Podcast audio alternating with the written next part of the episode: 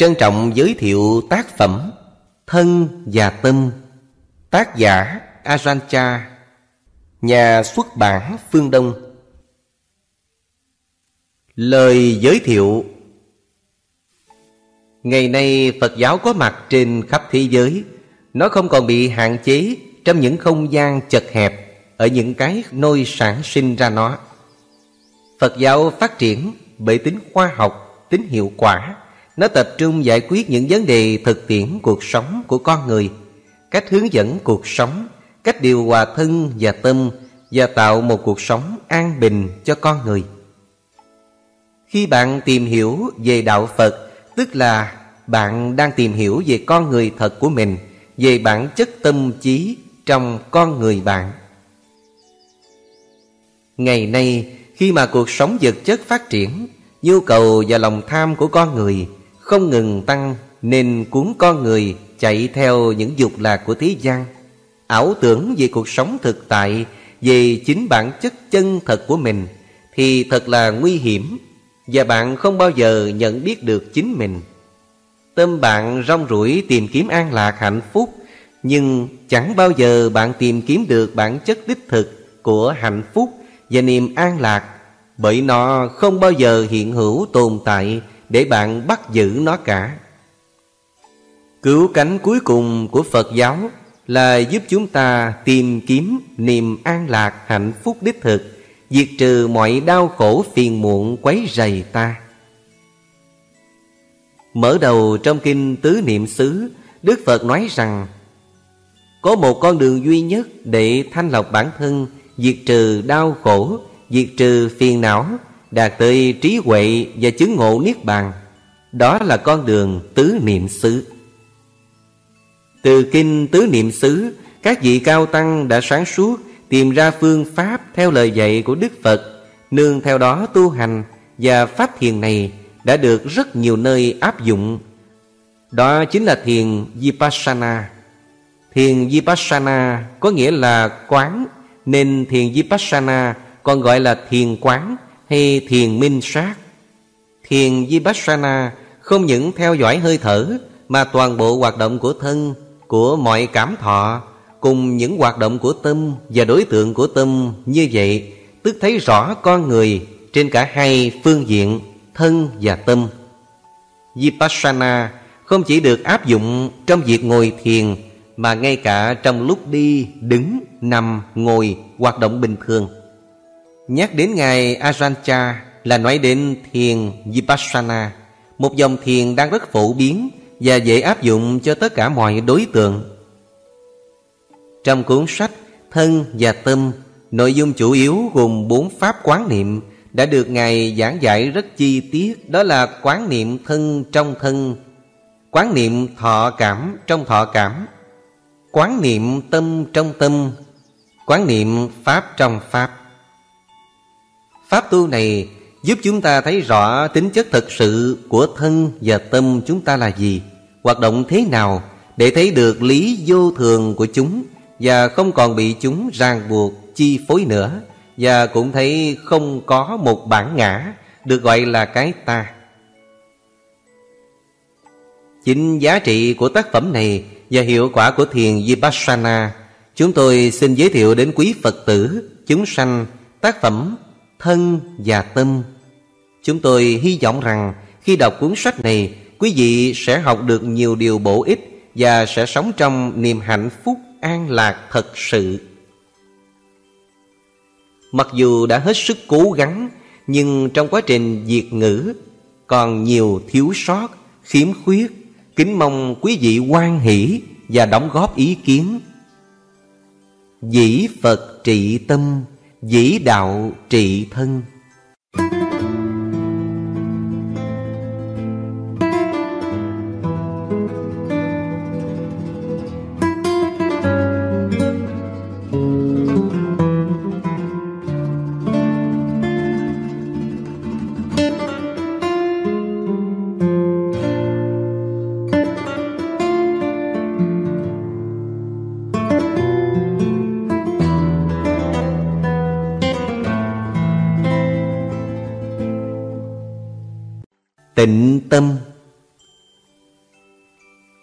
Người ta thường dò hỏi về cách hành thiền của riêng tôi. Tôi chuẩn bị tâm như thế nào khi ngồi thiền? Không có gì đặc biệt hết. Tâm tôi để yên tại chỗ Mà hồi nào tới giờ, Nó vẫn ở. Họ hỏi tôi, Thế thì Ajahn Là một vị A-la-hán chăng? Tôi có biết đâu. Tôi như cây cổ thụ đầy lá hoa và trái, Chim chóc tới ăn Và làm tổ trong cây đó. Nhưng cây cổ thụ không hay biết gì Về thân phận của nó. Nó cứ sống tự nhiên như vậy. Khi không có chỗ ở thật sự, Thì chúng ta chẳng khác nào Một kẻ lang thang không định hướng. Hết rẽ lối này, Lại rẽ sang lối kia. Dừng một lát, rồi lại tiếp tục đi, Cho đến lúc chúng ta trở về nơi trú ngụ thật sự của mình. Tất cả những gì chúng ta đã làm, Chúng ta đều chán ngán. Chẳng khác nào người rời làng để đi du lịch. Khi nào trở về nhà Người đó mới thấy thoải mái, dễ chịu thật sự. Chẳng có nơi nào trên thế gian này Là nơi trú ngụ bình an thật sự. Đó là bản chất tự nhiên của thế gian. Hãy nương tựa vào chính mình Để tìm một chỗ trú ngụ an toàn. Đừng tìm cầu nơi nào khác bên ngoài.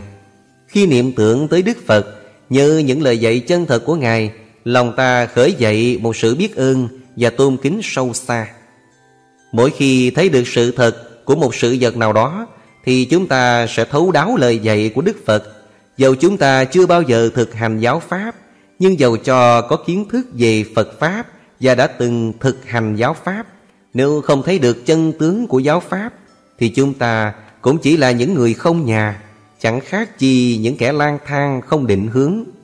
Khi thấy được các pháp thế gian đều giả tạo Ta sẽ tức khắc rời bỏ tất cả Để trở về nơi trú ngụ thật sự của mình. Đó là quan tâm của chúng ta. Khi thấy được mọi sự trên thế gian này Chẳng khác nào những vỏ chuối khô dứt bỏ Thì bạn sẽ không còn bị dao động, chán nản và đau khổ Trước sự đến đi liên hồi của mọi sự vật trên thế gian Giàu vui hay buồn. Nhận thức được điều này Bạn sẽ thông dong trên đường giải thoát. Cả thân và tâm chúng ta đều không ngừng sinh diệt. Các pháp hữu vi hay mọi sự vật trên thế gian đều luôn luôn biến đổi. Sở dĩ chúng ta không biết chính xác, Đúng thực các hiện tượng đổi thay của thế gian, Vì chúng ta tin tưởng và chấp trước vào những cái giả tạo không thực. Chẳng khác nào chúng ta được một người mù dẫn đường. Làm thế nào chúng ta có thể đi được một cách an toàn dưới sự hướng dẫn của một người không sáng mắt. Người mù có thể đưa chúng ta vào rừng rậm ung tùm vì họ không thấy đường. Cũng vậy, khi tâm bị mê mờ dính mắt bám víu vào các pháp thế gian Thay vì tìm được hạnh phúc, ta lại gặp khổ đau Thay vì đạt được an bình, ta lại gặp dao động. Có một tâm như thế Thì chỉ gặp gian nguy và khốn khổ mà thôi.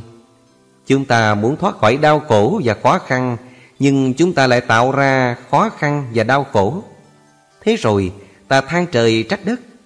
Ta đã tạo ra những nhân xấu Và nguyên nhân của các việc làm tệ hại này Là do ta không biết rõ thật tướng của sự vật, Không biết rõ các pháp hữu vi luôn luôn biến đổi. Cứ khư khư chấp giữ chúng, Nghĩ rằng chúng sẽ ở mãi với mình. Có thể ví sự tu hành của chúng ta Với một lọ thuốc mà thầy thuốc phát cho bệnh nhân. Nếu không uống thuốc Mà chỉ đọc cách dùng ghi trên lọ thuốc, Thì dầu có đọc hàng trăm lần lời chỉ dẫn, Bệnh nhân cũng không lành bệnh Và vĩnh viễn không hưởng được chút lợi lộc nào Do thuốc đem lại. Thầy không khỏi bệnh Bệnh nhân có thể oán trách thầy thuốc thiếu năng lực Hoặc lọ thuốc chẳng có chút tác dụng nào. Bệnh nhân chẳng hề biết rằng Mình chỉ xem xét chai thuốc Và đọc cách dùng mà không chịu uống theo lời chỉ dẫn của thầy thuốc. Nếu bệnh nhân biết tuân theo lời chỉ dẫn Và uống thuốc đều đặn Thì đã khỏi bệnh rồi. Thuốc chữa bệnh của cơ thể, Giáo pháp của Đức Phật Chữa bệnh tâm Và đưa tâm về trạng thái khỏe mạnh tự nhiên. Đức Phật là bác sĩ chữa tâm bệnh của chúng sinh Và Phật Pháp là lương dược để trị bệnh phiền não. Chúng ta, Mỗi người đều có tâm bệnh Vậy hãy mau mau tìm về Nương tựa nơi Phật Pháp. Quan sát bản chất của tâm nhiều lần, Ta sẽ hiểu rõ rằng Tâm chỉ là tâm, Không có gì khác. Đường lối của tâm cũng chỉ là như vậy Như vậy mà thôi. Đó là bản chất tự nhiên của tâm. Nếu thấy được điều này một cách rõ ràng, Thì ta không còn chấp trước vào sự suy nghĩ và cảm giác. Ta sẽ không thêm gì vào đó nữa, Nếu ta luôn luôn tâm niệm rằng đó chỉ là đường lối của tâm mà thôi. Khi tâm thực sự hiểu rõ, Thì tâm sẽ xả bỏ tất cả. Suy nghĩ và cảm giác vẫn còn đó, Nhưng chúng mất hết tác dụng. Chẳng hạn, Lúc đầu bạn thấy khó chịu Khi gặp một đứa trẻ hiếu động Chạy nhảy la hét ồn ào. Bạn có thể la mắng quở phạt nó, Nhưng khi đã hiểu rõ rằng Bản tánh tự nhiên của trẻ con Là hiếu động và đùa nghịch thì bạn sẽ không còn phiền trách chúng nữa. Khi xả bỏ, Thì mọi khó chịu sẽ tan biến. Tại sao mọi khó chịu tan biến? Bởi vì chúng ta đã chấp nhận bản chất tự nhiên của trẻ con. Cái nhìn của chúng ta đã thay đổi. Chúng ta chấp nhận bản chất tự nhiên của mọi vật. Chúng ta xả bỏ tất cả. Giờ đây tâm chúng ta bình an hơn, Có chánh kiến, Có sự hiểu biết đúng đắn.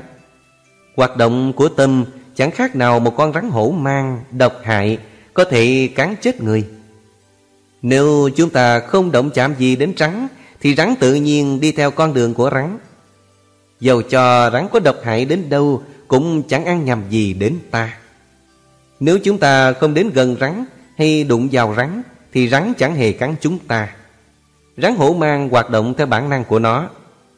Chuyện đương nhiên là như vậy. Nếu khôn ngoan, Bạn hãy để rắn tự nhiên, Đừng đếm xỉa gì đến rắn. Cũng vậy, Hãy để mặt cái không tốt ở đó, Để nó đi theo đường lối tự nhiên của nó. Cũng để cái tốt nằm đó, Để nó đi theo đường lối tự nhiên của nó. Đừng nắm giữ vào cái thích hay cái không thích. Giống như trường hợp Không đụng đến rắn hổ mang vậy. Người thông minh trí tuệ sẽ có thái độ như vậy Đối với mọi cảm xúc dấy lên trong tâm mình. Khi điều tốt hiện khởi Hãy để nó tốt như vậy Hiểu biết bản chất của nó cũng vậy, khi điều không tốt hiện khởi, hãy để nó không tốt như vậy, để nó thuận theo bản chất của nó. Chúng ta không muốn động đến chúng, vì chúng ta chẳng muốn gì cả. Chúng ta không muốn cái xấu, chúng ta cũng chẳng muốn cái tốt. Chúng ta không muốn nặng, cũng chẳng muốn nhẹ. Không muốn hạnh phúc, cũng chẳng muốn đau khổ. Khi cái muốn của chúng ta chấm dứt, thì sự bình an tĩnh lặng sẽ đến với chúng ta. Tham muốn là một phiền não Nhưng trước tiên phải có ý muốn mới có thể khởi đầu việc hành thiền. Chúng ta nảy ra ý muốn hành thiền trước khi thực hành. Nếu không có ý muốn thực hành đến trước Thì sẽ không có việc thực hành. Quan sát như vậy giúp cho trí tuệ phát sinh. Bạn biết rõ điều này. Chẳng hạn đối với trái dừa, Bạn sẽ ăn luôn cái gáo dừa chăng? Dĩ nhiên là không. Vậy thì tại sao bạn mua nó? Bởi vì cái gáo dừa chứa đựng phần cơm dừa.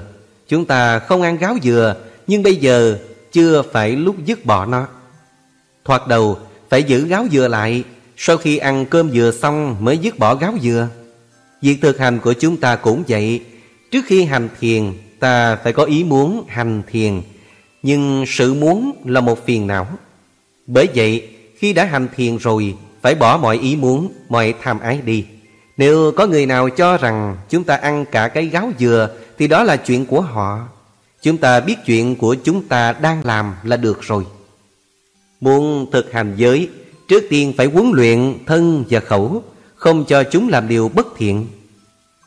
Nhiều người cho rằng Muốn có giới hạnh bạn phải học thuộc lòng những câu Bali Và phải đọc tụng suốt ngày đêm. Nhưng thật ra, Muốn có giới luật tốt đẹp Thì chuyện phải làm là giữ thân và khẩu trong sạch. Điều này chẳng có gì khó hiểu. Chẳng khác nào chuyện nấu ăn. Đổ vào nồi thứ này một ít, Thứ kia một ít, Cho đến khi vừa đủ và ngon lành là được. Và khi món ăn đã ngon lành, Bạn chẳng cần phải thêm gì vào nữa. Bởi vì các loại chất liệu để nấu nướng đã đầy đủ cả. Cũng vậy Giữ cho thân khẩu trong sạch Là ta đã giữ giới luật tốt đẹp. Giả sử một buổi sáng nào đó bạn đang đi dạo mát Thì có người mắng chửi bạn. Vừa nghe lời mắng chửi Tâm bạn biến chuyển ngay. Bạn cảm thấy bực mình, khó chịu Bị nhục mạ và muốn trả đũa tức khắc. Vài ngày sau đó Có người đến thăm bạn và cho biết rằng Người mắng chửi bạn hôm nọ Là một thằng khùng. Hắn khùng nhiều năm rồi. Hắn đã mắng chửi nhiều người như vậy. Chẳng ai thèm để tâm đến những lời mắng chửi của hắn. Vừa nghe xong Bạn cảm thấy nhẹ nhõm ngay. Sự khó chịu, sự bực mình, sự sân hận Và cái cảm tưởng mình bị nhục mạ Đang đè nặng tâm bạn hai ba hôm nay Bỗng nhiên tan biến tất cả. Tại sao vậy? Bởi vì bây giờ bạn đã hiểu sự thật. Trước đây vì chưa biết Bạn nghĩ rằng gã kia là một người bình thường Nên bạn tức giận. Và sự tức giận này dày xéo tâm bạn Khiến bạn đau khổ. Khi hiểu được sự thật Thì mọi chuyện đều thay đổi. Ồ, té ra hắn là một thằng khùng. Mọi chuyện xảy ra Cũng do tánh khùng của hắn mà thôi. Chấp nhất hắn làm gì? Thấu hiểu mọi chuyện bạn sẽ cảm thấy dễ chịu. Đã hiểu rõ, nên bạn dễ dàng xả bỏ. Nếu không hiểu rõ sự thật, Thì bạn bị dính mắc ở đó. Khi nghĩ rằng Người mắng bạn là một người bình thường, Bạn có thể giết hắn. Nhưng khi bạn tìm ra sự thật, Biết hắn là tên khùng, Bạn sẽ cảm thấy thoải mái.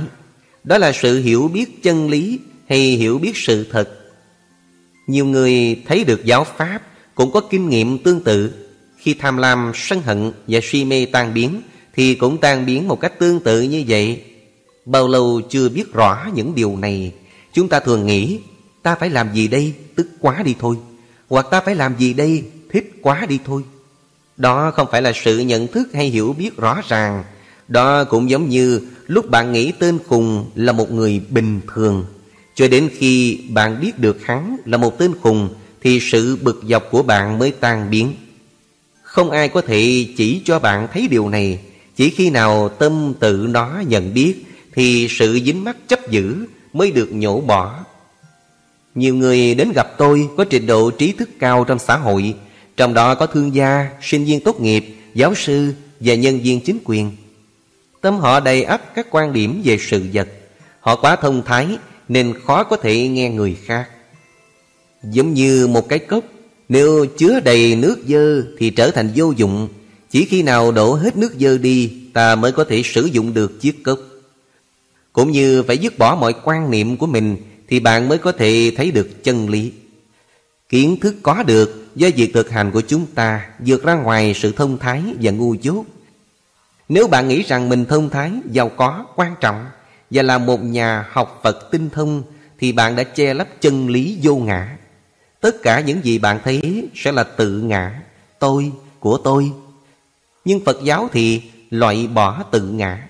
Những kẻ quá thông thái sẽ không thể nào học hỏi được Trước tiên phải dứt bỏ sự thông thái đi Phải làm cho chiếc cốc trống không trước đã Thực hành định tâm nhằm mục đích giúp tâm an định vững chắc Đem lại sự bình an tĩnh lặng cho tâm Tâm chúng ta thường vọng động và bất an, khó kiểm soát Tâm cuốn trôi theo dục lạc ngũ trần Như nước cuốn theo dòng thác lũ và tràn ngập khắp nơi Con người biết cách khống chế nước, biết sử dụng và kềm chế nước làm cho nước trở thành một nguồn lợi ích lớn lao cho nhân loại.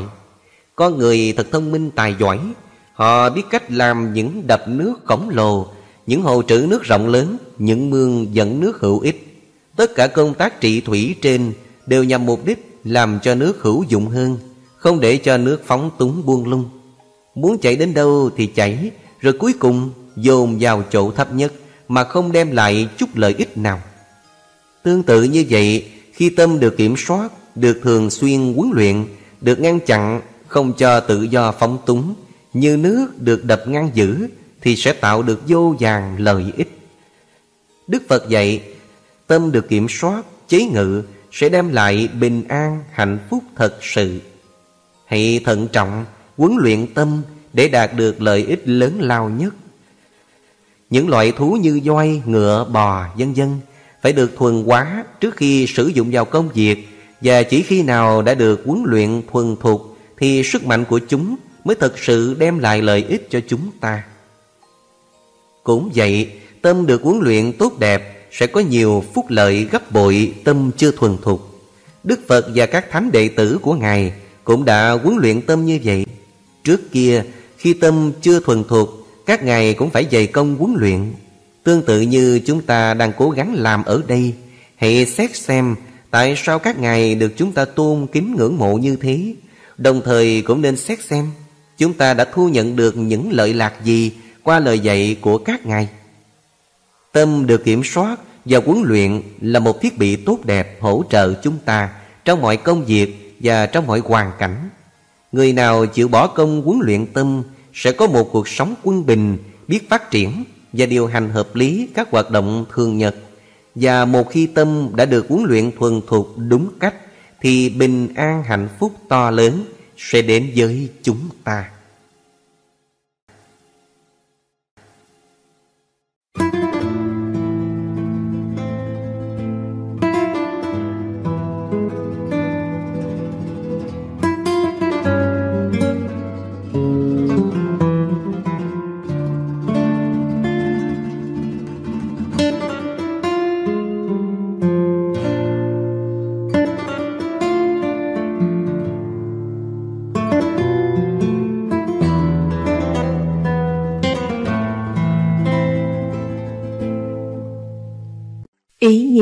Của sự hành thiền Giả sử có một cái lỗ và có một vật gì ở dưới đáy. Người nào đút tay vào lỗ mà không đụng đến đáy đều than là lỗ quá sâu. Một trăm người hay một ngàn người đều than như vậy. Chẳng một ai bảo rằng tay mình không đụng được đáy lỗ vì tay quá ngắn. Chúng ta hãy trở về với chính mình, hãy bước lùi một bước để nhìn vào chính chúng ta. Đừng than rằng cái lỗ quá sâu mà hãy nhìn vào cánh tay của chính mình. Nếu bạn có thể thấy rõ điều này thì bạn sẽ tiến bộ trên đường tinh thần và sẽ tìm được hạnh phúc tốt đẹp. Khi mặc áo quần dơ hay cơ thể dơ, tâm ta cũng bị ảnh hưởng và cảm thấy bực bội khó chịu. Nếu giữ cơ thể và áo quần sạch sẽ gọn gàng thì tâm cũng nhẹ nhàng dễ chịu. Cũng vậy, khi giới luật không được giữ gìn, hành động và lời nói dơ bẩn, thì tâm cũng bất an, tinh thần xuống thấp và nặng nề. Nếu không tu hành đàng hoàng thì không thể nhận chân và thấm nhuần phần tinh túy của giáo pháp đang nội tại trong tâm. Hành động và lời nói thiện lương phát xuất từ một con tâm được đào luyện đúng cách. Bởi thế, phải kiên trì thực hành để huấn luyện tâm một cách liên tục. Làm thế nào để có chánh kiến? Tôi có thể trả lời một cách giản dị qua chiếc cốc thủy tinh tôi đang cầm đây. Đây là cái cốc thủy tinh thật trong sáng và hữu dụng. Bạn có thể dùng chiếc cốc này để uống nước hay đựng nước và giữ nước trong một thời gian dài. Chánh kiến hay sự hiểu biết đúng đắn là thấy cái cốc này như một cái cốc vỡ, một cái cốc đã tan thành từng mảnh. Nếu bạn duy trì sự hiểu biết đúng đắn này trong khi dùng chiếc cốc, biết rằng chúng chỉ là tập hợp của những yếu tố. Những yếu tố này kết hợp lại với nhau để rồi lại vỡ vụn ra sau đó. Nếu có được chánh kiến như vậy, thì bạn chẳng gặp vấn đề gì khó khăn nữa. Cũng vậy, thân thể chúng ta chẳng khác nào chiếc cốc thủy tinh cũng sẽ đi đến chỗ vỡ ra từng mảnh và chết. Bạn cần phải ý thức điều này. Ý thức điều này không có nghĩa là bạn phải đi đến chỗ tự giết mình. Cũng không không có nghĩa là đập vỡ hoặc dứt bỏ chiếc cốc đi. Bạn có thể dùng chiếc cốc cho đến khi nó vỡ ra từng mảnh theo luật tự nhiên của nó. Cũng vậy, cơ thể này chẳng khác nào một chiếc xe phải được sử dụng cho đến lúc nó trở về với các bụi theo đường lối của nó. Công việc của bạn phải làm là thấy rõ bản chất và đường lối tự nhiên của sự vật. Sự hiểu biết này có thể giúp bạn thông dong tự tại trước mọi biến đổi của thế gian. Dính mắt vào dục lạc ngũ trần, chẳng cách nào người nghiện rượu tự đốt cháy gan ruột mình mà không hề hay biết. Người uống rượu chẳng bao giờ biết đủ, Họ uống liên miên mà không hề nghĩ đến sự tai hại của rượu. Rốt cuộc, họ sẽ bị đau khổ vì bệnh tật hoành hành. Việc hành thiền chẳng khác nào việc nuôi vịt. Bổn phận của chúng ta là cho vịt ăn uống. Vịt lớn nhanh hay chậm là chuyện của vịt, không phải chuyện của chúng ta. Hãy để cho vịt tự nhiên làm công việc của vịt. Bổn phận của bạn là hành thiền. Dầu tiến nhanh hay chậm, bạn cũng chỉ cần thản nhiên nhận mà thôi. Khi tiến triển nhanh thì biết là tiến triển nhanh, khi tiến triển chậm thì biết là tiến triển chậm, thế thôi. Thấy tiến nhanh mà vui là trật rồi, thấy tiến chậm mà buồn là trật rồi. nó sao thì biết nó như vậy, đừng gò ép. Thực hành như vậy là có căn bản tốt đẹp. Mọi người đều muốn niết bàn, nhưng nếu ta nói cho họ biết rằng niết bàn chẳng có chi cả, thì họ sẽ bắt đầu suy nghĩ. Nhưng niết bàn thực sự là chẳng có gì cả, hoàn toàn không có gì cả. Hãy nhìn xem cái mái nhà, cái nền nhà này. Thử nghĩ rằng mái nhà là cái có, cái hiện hữu, và nền nhà cũng là cái có, cái hiện hữu. Bạn có thể đứng trên mái nhà hay trên nền nhà, nhưng bạn không thể đứng ở khoảng không giữa mái nhà và nền nhà. Ở đâu không có cái có thì ở đó trống không. Nếu nói một cách trực tiếp, ta nói Niết Bàn là sự trống không này. Nghe nói như vậy, người ta sẽ thụt lùi một bước. Họ không muốn tiến tới. Họ sợ vào Niết Bàn sẽ không còn nhìn thấy con cái và thân bằng quyến thuộc. Bởi thế, mỗi khi chúng tôi chúc phúc cho thiện tính, cầu mong các thiện tính sống lâu, sắc đẹp, yên vui và sức mạnh, thì họ sẽ rất sung sướng. Nhưng nếu bắt đầu nói với họ về sự xả bỏ và trống không, thì họ chẳng muốn nghe. Có khi nào bạn thấy một người già, già khụm, có sắc đẹp, khỏe mạnh và yên vui không? Nhưng khi chúng tôi chúc họ sống lâu, sắc đẹp, an vui, sức mạnh, thì tất cả đều vui mừng và hài lòng. Họ đã dính mắt vào sự có, sự trở thành, dính mắt vào sinh và tử. Họ muốn đứng ở trên mái nhà hay ở trên nền nhà, hiếm có người nào dám đứng ở giữa khoảng trống không. Bạn chẳng cần phải đi vào rừng sâu núi thẳm hay hang động âm u để tìm kiếm giáo pháp. Giáo pháp nằm ngay ở tâm bạn. Giáo pháp có ngôn ngữ của kinh nghiệm. Giữa kinh nghiệm và khái niệm có sự khác biệt lớn lao. Người nào nhúng tay vào nước nóng cũng đều cảm thấy nóng. Cảm giác nóng này có thể được diễn tả qua nhiều ngôn ngữ khác nhau. Cũng vậy, người nào nhìn sâu vào tâm cũng đều có kinh nghiệm tương tự. Trình độ văn hóa, địa vị, ngôn ngữ chẳng ảnh hưởng gì đến kinh nghiệm này. Nếu tâm mỗi người đều đạt đến chân lý thâm diệu, đạt đến giáo pháp, thì cả trở thành một đại gia đình, trở thành cha mẹ, anh chị em của nhau. Được như thế bởi vì tất cả đều nếm hương vị tinh túy của tâm. Con người có hình dáng khác nhau, có bề ngoài khác nhau, nhưng hương vị tinh túy của tâm thì giống nhau. Phiền não của chúng ta là phân bón cho việc hành thiền. Chẳng khác nào dùng các loại phân bò, gà, dân dân để bón cho các loại cây ăn trái, khiến cây có nhiều quả ngon ngọt. Trong đau khổ có hạnh phúc, trong hỗn loạn có an tịnh. Đau khổ sinh ra hạnh phúc, hỗn loạn sinh ra an tịnh. Hãy lấy đau khổ và hỗn loạn làm phân bón cho hạnh phúc và an tịnh. Không thể làm việc gì chỉ trong một sớm một chiều mà đạt được kết quả. Việc hành thiền cũng vậy. Trong thời gian đầu, chúng ta không thể nào thấy được kết quả việc hành thiền của mình. Giống như một ví dụ mà tôi thường hay nói với các bạn. Một người lấy lửa bằng cách cọ hai thanh củi vào nhau. Nhưng vốn tính vội giả nên anh ta không đủ kiên nhẫn để làm việc này. Anh cố gắng cọ sát một lát, lại dừng, cọ sát rồi dừng, cứ thế mãi. Sức nóng vừa mới tạo được một chút đã tan biến. Thế là anh ta cứ phải cọ mãi. Dần dần anh mệt nhoài. Không những anh ta mệt nhoài mà còn thất vọng và chán nản. Anh tự nhủ, không thể có lửa được. Và cuối cùng anh ta quyết định bỏ việc tìm lửa. Thực ra anh có làm công việc tìm lửa, nhưng chưa tạo đủ sức nóng để lửa phát sinh, anh đã bỏ cuộc. Tâm chúng ta cũng thế, trừ phi tâm đạt được sự bình an thật sự, bằng không trước sau tâm vẫn như vậy. Bởi thế, Đức Phật dạy chúng chúng ta hãy tiếp tục công việc, tiếp tục thực hành. Có thể chúng ta nghĩ rằng nếu chưa hiểu gì cả thì làm sao có thể thực hành? Khi nào thực hành đúng đắn, trí tuệ sẽ phát sinh. Bởi vậy, hãy tiếp tục thực hành.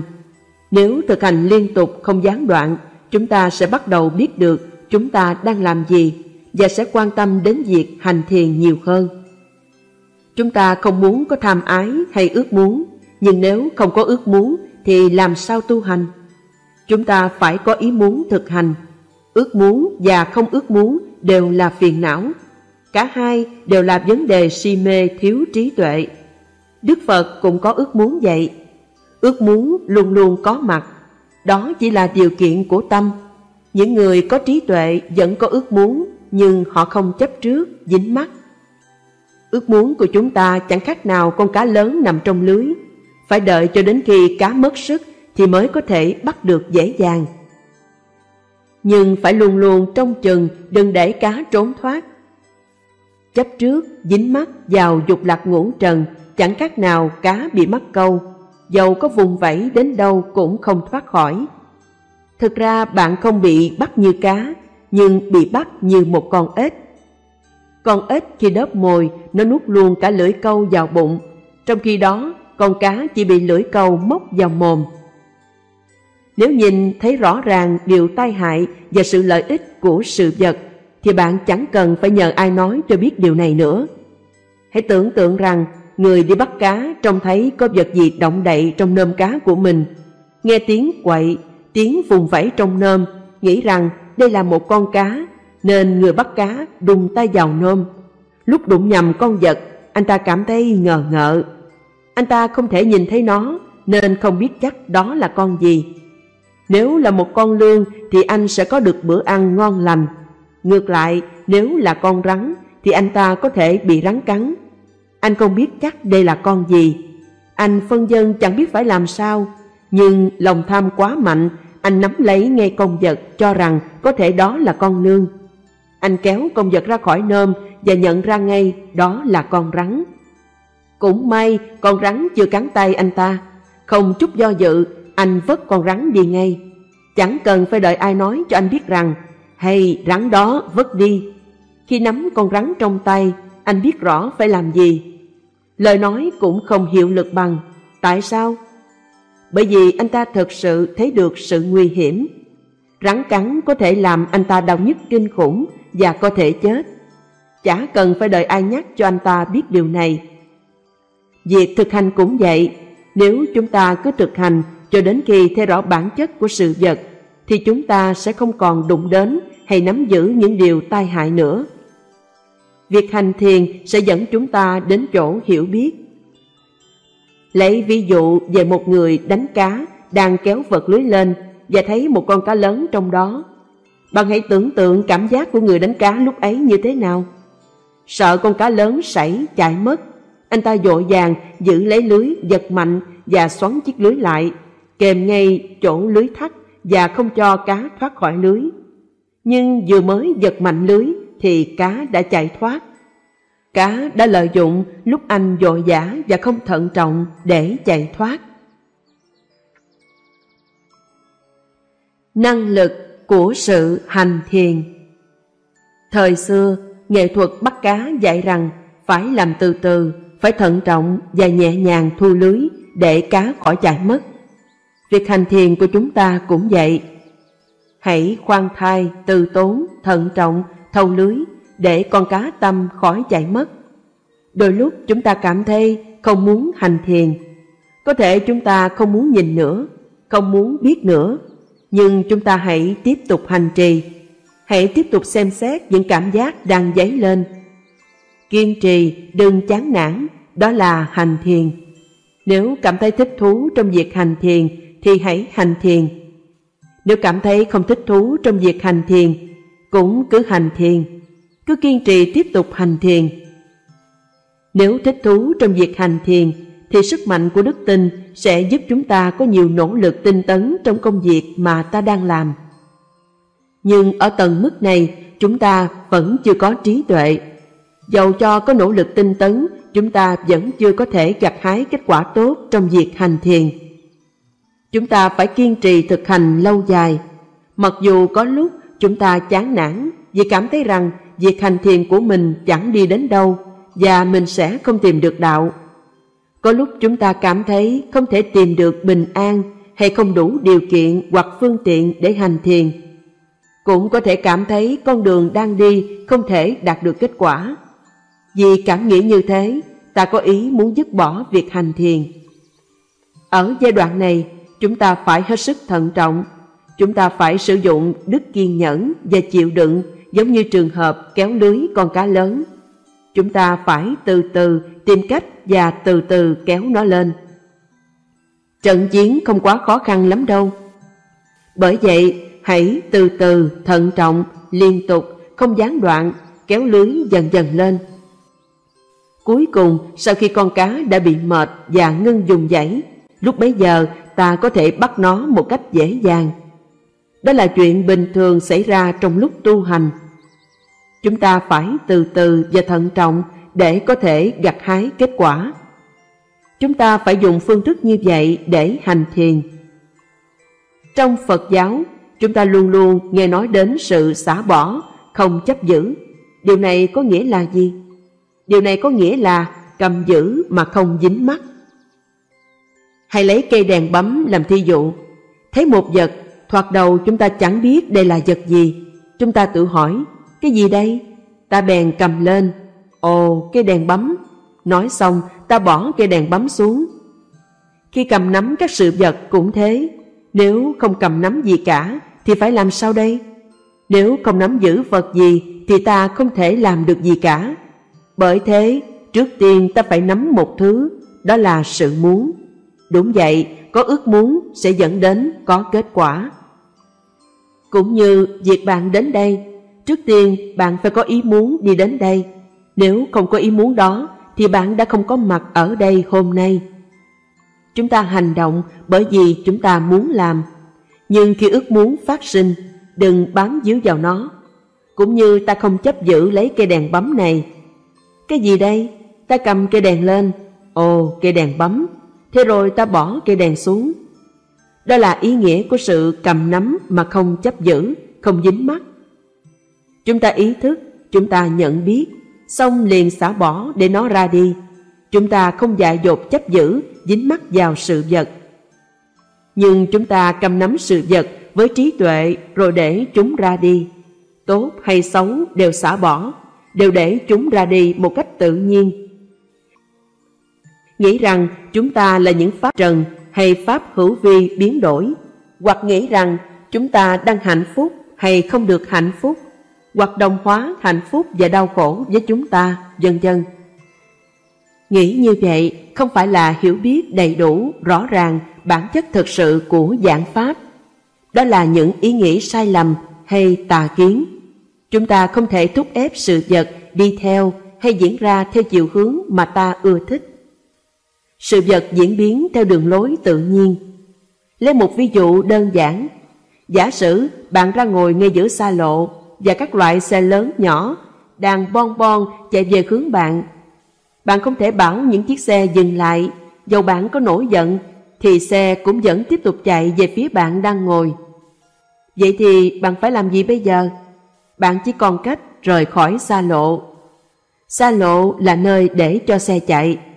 Vì thế, bạn sẽ khổ nếu bạn không muốn xe chạy trên xa lộ. Đối với các pháp trần hay pháp hữu vi cũng vậy. Chúng ta cho rằng các pháp trần đã quấy rối ta. Như khi ta đang ngồi hành thiền mà nghe tiếng động, chúng ta nghĩ rằng Ồ, tiếng động này đã quấy nhiễu ta. Nếu nghĩ rằng tiếng động quấy rầy thì ta sẽ khổ sở. Thật ra, ai đã quấy rầy ai đây? Nếu chịu khó quan sát sâu hơn một chút, chúng ta sẽ thấy rằng chính chúng ta đã quấy rầy tiếng động. Tiếng động chỉ đơn giản là tiếng động. Nếu chúng ta hiểu biết tiếng động theo lối này, thì chẳng có chuyện gì xảy ra thêm nữa. Hãy để yên cho tiếng động đến rồi đi. Chúng ta thấy rõ bản chất sanh diệt của âm thanh và thấy âm thanh chẳng có liên hệ gì đến ta cả. Đó là trí tuệ thật sự liễu ngộ chân lý. Thấy cả hai mặt, bạn sẽ có bình an thật sự. Nếu chỉ thấy một mặt, bạn sẽ đau khổ. Khi thấy rõ cả hai mặt là bạn đã hành theo trung đạo, đó là sự thực hành đúng đắn của tâm. Đó là điều mà ta gọi là tu chánh tri kiến hay làm theo sự hiểu biết đúng đắn. Tương tự như vậy, bản chất của tất cả pháp trần là vô thường và hoại diệt. Nhưng chúng ta muốn nắm giữ, muốn mang chúng theo và tham đắm chấp giữ chúng. Chúng ta muốn các pháp trần trở thành sự thật. Chúng ta muốn tìm sự thật trong những cái không thật. Người nào có ý muốn như thế và dính mắc chấp giữ pháp trần, xem pháp trần như chính mình, người đó sẽ đau khổ. Đức Phật dạy chúng ta hãy chú tâm xem xét điều này. Càng lơ là hành thiền, càng lơ là đến chùa nghe Pháp, tâm chúng ta càng bị chìm đắm sâu xa hơn như con ếch tiến vào một lỗ hang. Một người nào đó với cái mốc đi ngang qua, thế là cuộc đời chú ếch chấm dứt. Chú ếch chẳng còn cơ hội chạy thoát, chỉ có nước nghển cổ lên để bị bắt đi thôi. Bởi vậy, phải thận trọng, đừng thụt lùi vào trong lỗ như con ếch. Một người nào đó đi ngang qua sẽ móc cổ bạn lôi ra. Ở gia đình, bị con cháu và của cải quấy nhiễu, nên bạn còn tệ hại hơn chú ếch nữa. Bạn không biết làm thế nào để tách rời khỏi con cháu và của cải. Bạn đã thụt lùi vào trong hang rồi đấy. Khi già, đau, chết đến, bạn sẽ làm gì đây? Cái mốc sắp đến bắt bạn đó. Bạn trốn đi đường nào bây giờ? Những giai đoạn phát triển một cây ăn trái đang nở hoa, thỉnh thoảng một cơn gió nhẹ thoáng qua, hoa rơi lác đác trên mặt đất. Một số nụ còn lại phát triển thành những trái cây nhỏ. Một trận gió nữa lại thổi qua và một số trái non rơi rụng. Một số trái còn lại lớn dần và hườm chín. Một số khác chín mùi trước khi rụng. Con người cũng vậy, như hoa và trái trước cơn gió, rồi cũng sẽ rơi rụng trong từng lứa tuổi của cuộc đời. Một số người chết ngay lúc còn trong bụng mẹ, một số lìa đời vài ngày sau khi sinh, một số sống được vài năm rồi chết khi chưa đạt đến tuổi trưởng thành, một số chết vào lúc tuổi thanh xuân, một số đến tuổi già rồi mới chết. Hãy trầm tư về cuộc sống của con người, liên tưởng đến bản chất của trái cây trước gió. Chúng ta thấy hoa trái và cả chúng ta đều không vững bền. Tâm chúng ta cũng vậy. Khi pháp trần sinh khởi, thổi và quét qua tâm, thì tâm rơi như trái cây rơi rụng. Đức Phật hiểu rõ bản chất không vững bền của sự vật. Ngài quan sát hiện tượng của trái, hoa trước gió và nghĩ đến các đệ tử của Ngài, Tỳ Kheo và Sa Di. Ngài thấy rằng tất cả đều có cùng bản chất không vững bền. Đó là bản chất chung của mọi sự vật, hiện tượng, mọi pháp trần.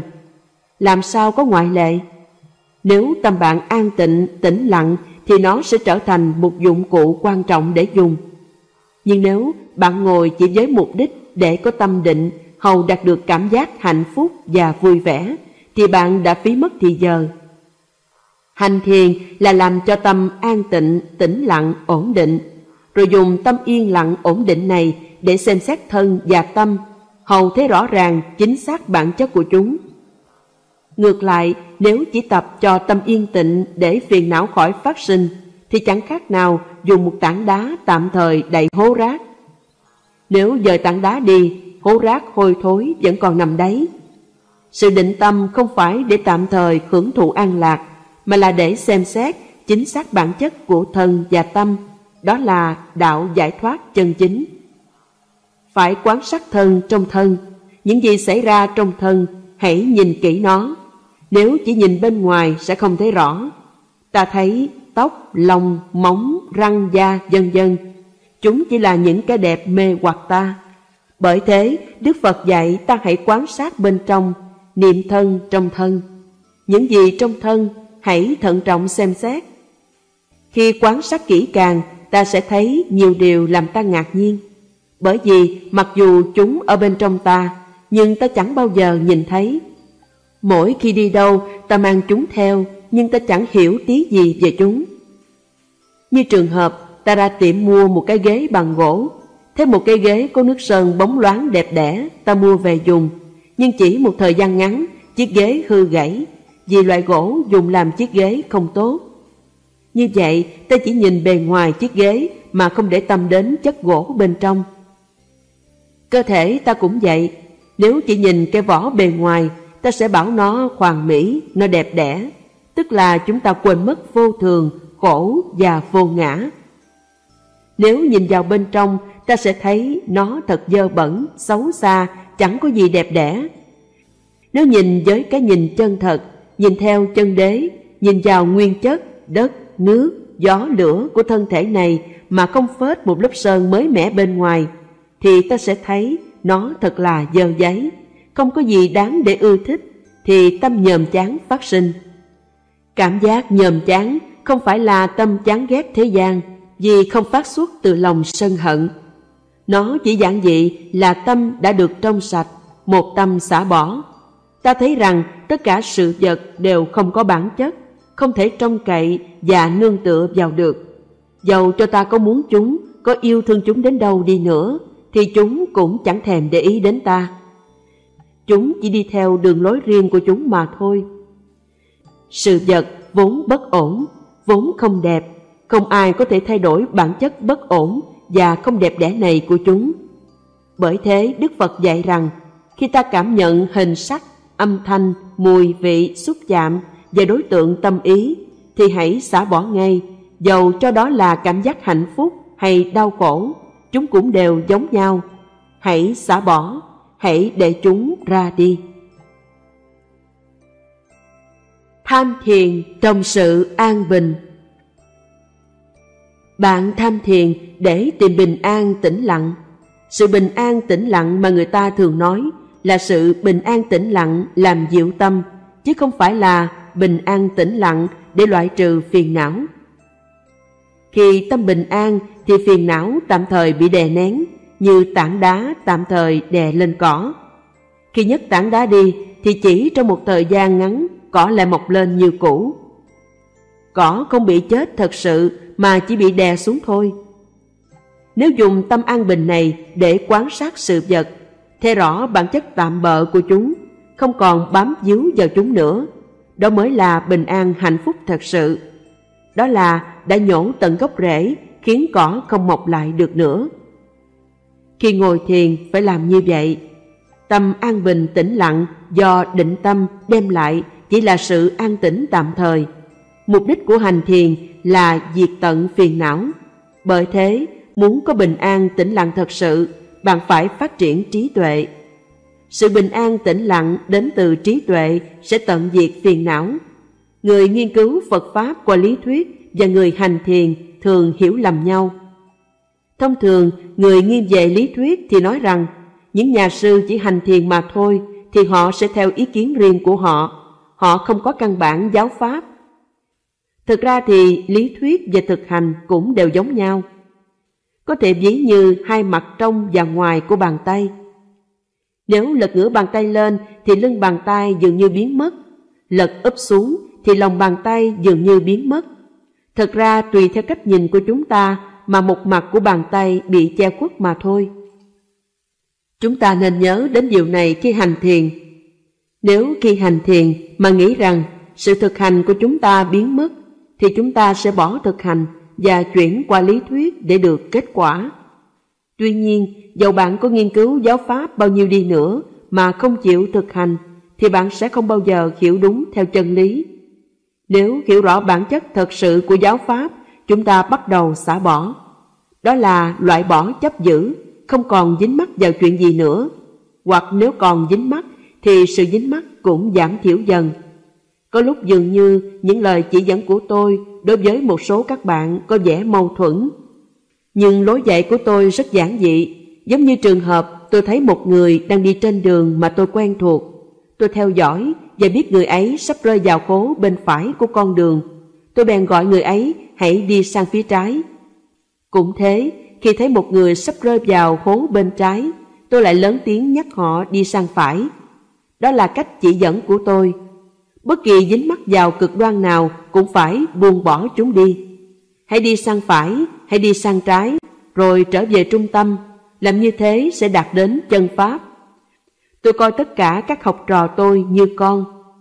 Tôi chỉ có lòng từ ái và tâm bi mẫn đối với họ. Nếu tôi có vẻ như làm cho bạn đau khổ, thì đó là vì sự lợi ích và sự tốt đẹp của bạn. Tôi biết một số các bạn học hành rất giỏi và hiểu biết rộng rãi. Người ít học, có ít sự hiểu biết thế gian thì có thể thực hành dễ dàng. Người có nhiều hiểu biết cũng giống như người có một căn nhà rộng rãi, muốn quét dọn sạch sẽ phải bỏ ra nhiều công phu. Nhưng khi căn nhà đã được quét sạch sẽ, họ sẽ có một chỗ rộng rãi, có thể làm được nhiều việc. Bởi thế, phải kiên nhẫn. Kiên nhẫn và chịu đựng là điều trọng yếu trong việc thực hành của chúng ta. Đừng có thái độ như người nội trợ rửa chén với khuôn mặt cau có. Cô ta muốn rửa chén sạch nhưng không biết rằng tâm mình đang dơ. Bạn có từng thấy như vậy chưa? Cô ta chỉ thấy chén bát trước mắt nhưng cô không thấy chính mình. Tôi đã nói với một số các bạn đã từng trải qua tâm trạng này rằng, đó là nơi mà họ cần phải chiêm nghiệm. Người ta chỉ để ý đến sự rửa chén cho sạch sẽ, nhưng lại để cho tâm nhơ bẩn. Điều này không tốt đẹp chút nào, bởi vì như vậy là đã quên mình. Quên mình. Quên mình. Quên mình. Quên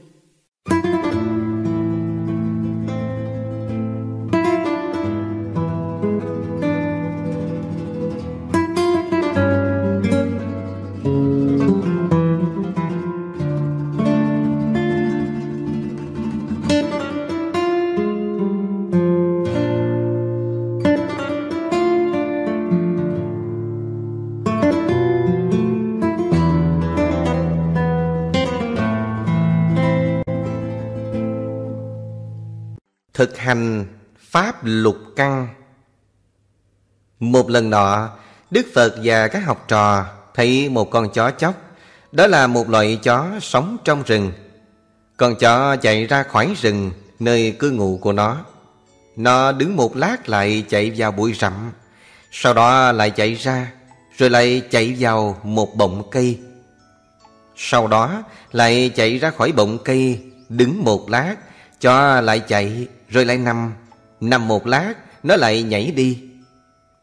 Thì ra, Con chó chóc này bị lát Lát làm nó ngứa ngáy khó chịu. Bởi thế, Nó chạy cho đỡ ngứa, Nhưng rồi vẫn không hết ngứa, Nó bèn đứng lại. Vẫn cảm thấy khó chịu, Nó bèn nằm xuống, Rồi lại nhảy vào bụi rậm, Vào bọng cây. Chẳng bao giờ nó chịu ngừng nghỉ. Đức Phật thấy thị dạy các đệ tử rằng này các thầy tỳ khưu, Các thầy có thấy con chó chóc lúc chiều không? Lúc đứng, nó đau khổ. Lúc chạy, nó đau khổ. Lúc ngồi, nó đau khổ. Lúc nằm, nó đau khổ. Nó than trách, Đứng làm nó khổ, Ngồi làm nó khổ, vân vân. Nó than trách chạy, Nó than trách nằm, Nó than trách bọng cây, Nó than trách bụi rậm. Thật ra không phải những điều trên làm nó bất an. Cái làm cho nó bất an chính là bệnh lát. Chúng ta chẳng khác nào một con chó chóc. Sự bất mãn, sự không hài lòng của chúng ta phát sinh từ tà kiến Hay sự hiểu biết sai lầm của chúng ta. Bởi vì không thực hành Pháp thu thuốc lục căn Nên ta than trách sự đau khổ bên ngoài.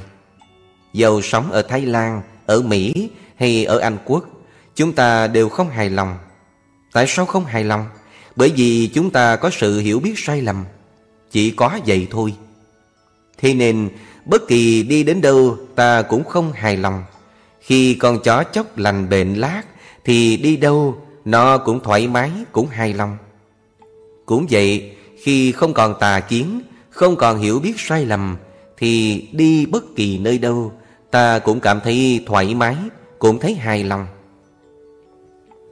Hãy nhìn con dao tây Mỗi con dao có mũi dao, lưỡi dao và sống dao Bạn có thể chỉ cầm một mình lưỡi dao lên không? Bạn có thể chỉ cầm một mình sống dao hay cán dao lên không? Lưỡi dao, cán dao, sống dao đều là một phần của con dao tây và dính liền nhau không thể tách rời ra được.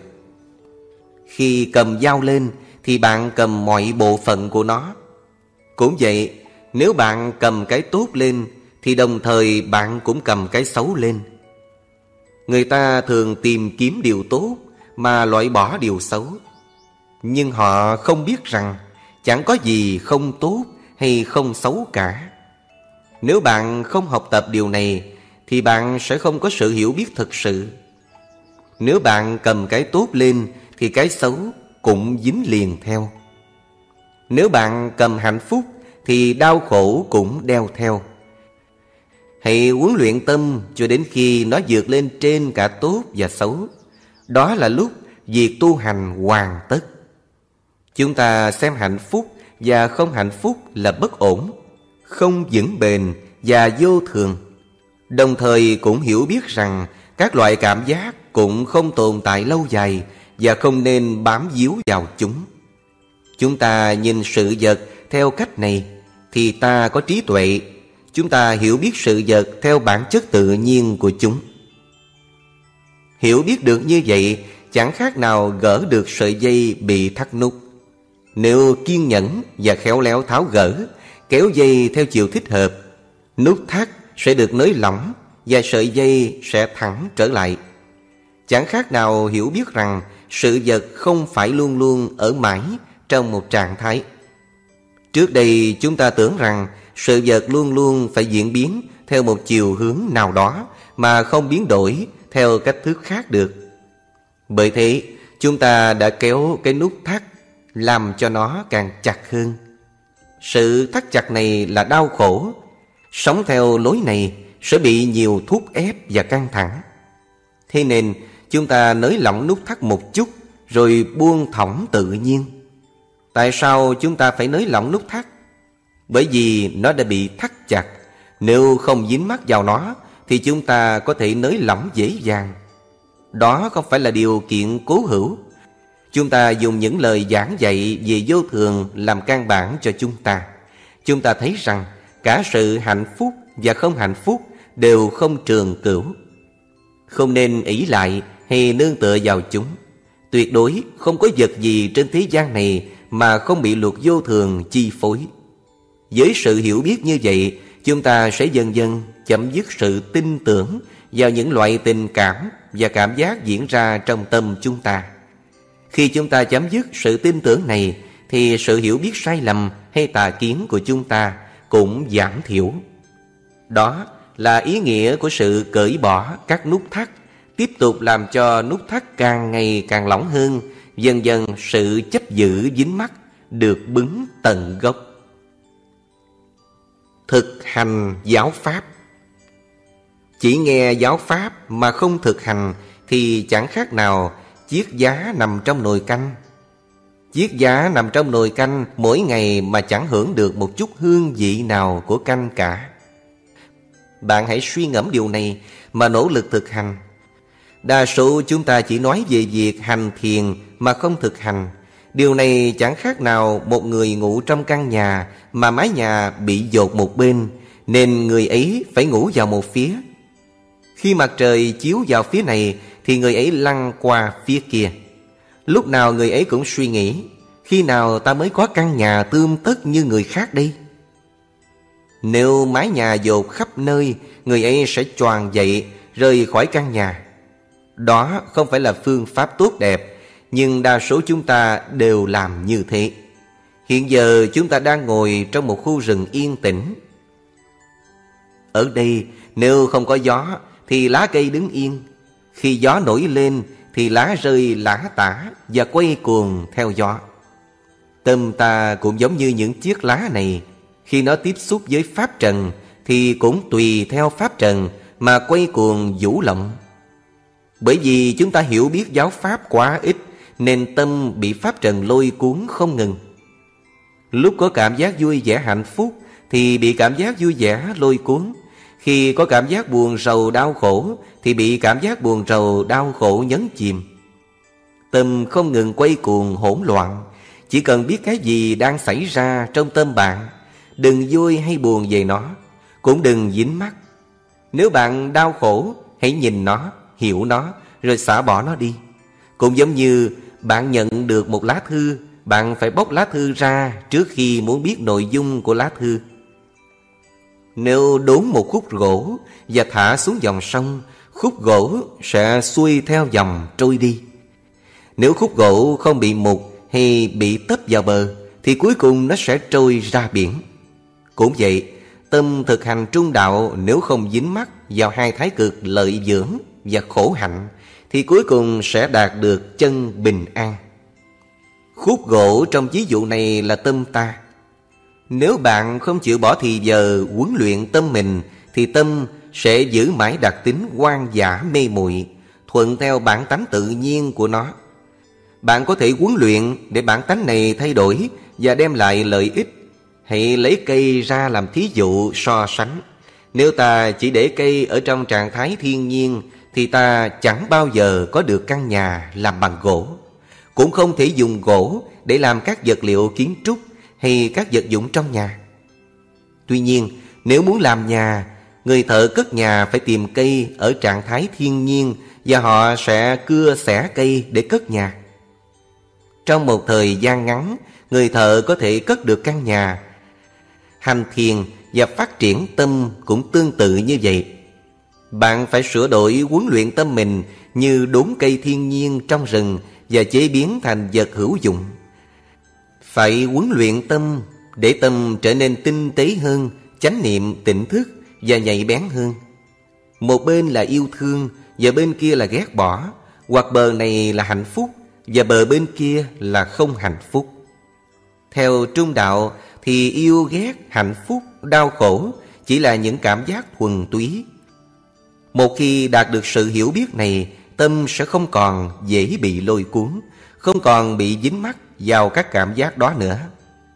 Đây là sự thực hành để hiểu rõ tâm không nuôi dưỡng bất kỳ cảm giác nào, cũng không chấp giữ dính mắc vào chúng. Được như thế, tâm sẽ tự do trôi xuôi theo dòng nước, không gặp một chút chướng ngại nào. Cuối cùng trôi vào đại dương, niết bàn. An vui hạnh phúc không tùy thuộc vào chuyện chúng ta giao tiếp nhiều hay ít người trong xã hội này. An vui hạnh phúc chỉ đến từ chánh kiến. Khi bạn có chánh kiến, có sự hiểu biết đúng đắn, thì an vui hạnh phúc sẽ đến. Nếu có sự hiểu biết đúng đắn, thì bất kỳ sống ở nơi nào, bạn cũng cảm thấy hài lòng. Nhưng phần lớn chúng ta không có chánh kiến, không có sự hiểu biết đúng đắn. Người thiếu chánh kiến Chẳng khác nào con dòi sống trong đống phân. Con dòi sống trong phân, Lấy phân làm thực phẩm. Phân là chỗ cư trú lý tưởng nhất. Nếu lấy cây khươi một con dòi ra khỏi đống phân, Nó sẽ ngọ ngoậy Và cố gắng trở về lại với đống phân. Chúng ta cũng thế. Thầy giáo dạy chúng ta Hãy nhìn một cách đúng đắn. Nhưng chúng ta cảm thấy không hài lòng. Chúng ta chỉ làm theo lời thầy trong chốc lát rồi lại dội vã trở về với thói quen cứu hữu và quan kiến riêng của mình. Bởi vì chúng ta cảm thấy rằng chỉ có những thói quen và quan kiến này mới đem lại an vui hạnh phúc cho chúng ta. Nếu không nhìn thấy những hậu quả tai hại của tà kiến, thì chúng ta không thể nào rời bỏ những quan kiến sai lầm này được. Việc hành thiền thật khó khăn bởi thế chúng ta cần phải lắng nghe lời dạy của Thầy Loại bỏ sự hiểu biết sai lầm Loại bỏ sự chấp giữ quan kiến. Đó là những điều thiết yếu của chúng ta Trong việc thực hành. Nếu có chánh kiến Thì bất cứ đi đến nơi nào Chúng ta cũng có an vui hạnh phúc. Giới, định và tuệ Là con đường mà tất cả các bậc thánh Phải đi qua Để đến nơi giác ngộ. Tuy phân chia ra làm giới, định, huệ nhưng cả ba chỉ là một. Giới là định, định là giới, định là huệ, huệ là định. Cũng giống như trái xoài khi còn là hoa. Ta gọi đó là hoa xoài, khi trở thành trái, ta gọi đó là trái xoài. Khi chín, ta gọi là xoài chín. Hoa xoài, xoài non, xoài già, xoài chín đều là xoài, nhưng nó liên tục thay đổi. Trái xoài lớn trưởng thành từ trái xoài nhỏ. Trái xoài nhỏ phát triển thành trái xoài lớn. Ta có thể gọi chúng với những cái tên khác nhau Hay gọi tất cả chúng chỉ bằng một tên cũng thế thôi. Giới định và tuệ cũng tương quan với nhau như vậy. Cuối cùng thì mọi nẻo đều dẫn đến giải thoát. Trái xoài lúc mới xuất hiện chỉ là hoa, dần dần trưởng thành rồi chín. Dầu người ta đặt cho trái xoài tên gì cũng không thành vấn đề. Chúng ta phải có cái nhìn về giới, định và tuệ như vậy. Mỗi khi nó được sinh ra, nó sẽ trưởng thành và chín mùi, rồi sau đó nó đi về đâu? Chúng ta hãy quán xét điều này. Nhiều người không muốn bị già. Khi tuổi già đến với họ, họ lấy làm tiếc nuối. Những người này không nên ăn xoài chín. Tại sao chúng ta lại muốn xoài chín? Nếu xoài không chín đúng thời, ta ủ xoài, thuốc ép cho xoài chín mau, có phải vậy không? Nhưng khi tuổi già đến với ta, thì sự tiếc nuối tràn ngập tâm hồn. Nhiều người khóc lóc, sợ hãi tuổi già và chết. Nếu sợ hãi và tiếc nuối như vậy, thì không nên ăn xoài chín, mà chỉ nên ăn qua xoài thôi. Nếu thấy được những điều này thì sẽ thấy giáo pháp, mọi chuyện đều rõ ràng và chúng ta có an bình hạnh phúc thật sự. Nhiều người cảm thấy nóng nảy và khó chịu khi thấy người khác không hành thiền. Không nên làm thế. Hãy khuyến khích họ, hãy tiếp tục quan sát họ, đừng nói điều gì chống đối họ. Họ sẽ đến với giáo pháp khi những yếu tố trí tuệ nơi họ chín mùi. Cũng giống như trường hợp bán thuốc trị bệnh, ta quảng cáo thuốc của ta, ai đau đầu hay đau bụng hãy đến mua, người nào không thích thuốc của ta thì hãy cứ để họ tự nhiên.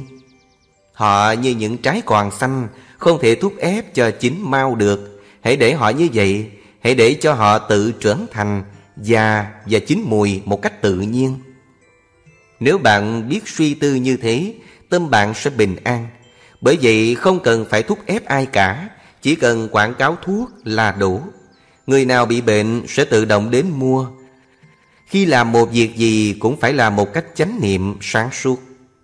Khi đã thấy biết một cách rõ ràng thì bạn sẽ làm việc một cách tự nhiên, chẳng cần phải chịu đựng hay thúc ép mình nữa.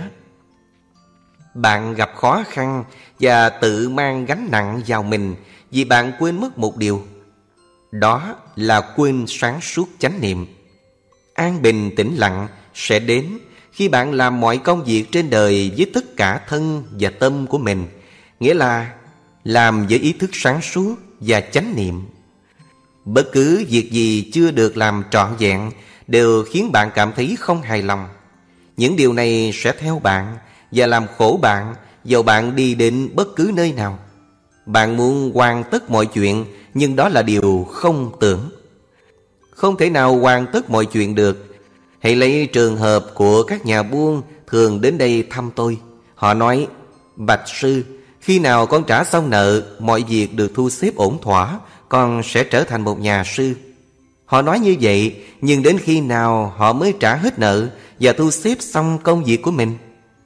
Chẳng khi nào họ xong được Họ dùng nợ mới để trả nợ cũ Vừa thanh toán xong món nợ này Họ đã dây món nợ khác Người nhà buôn nghĩ rằng khi họ hết nợ, Họ sẽ an vui hạnh phúc. Nhưng không khi nào có thể trả hết nợ.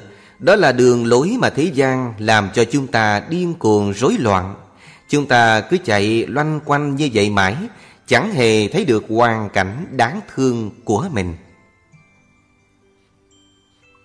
Nhận thức của xúc giác. Dầu và nước khác nhau, Cũng như người trí và kẻ thiểu trí vậy. Đức Phật sống với sắc, thinh, hương, vị, xuất pháp.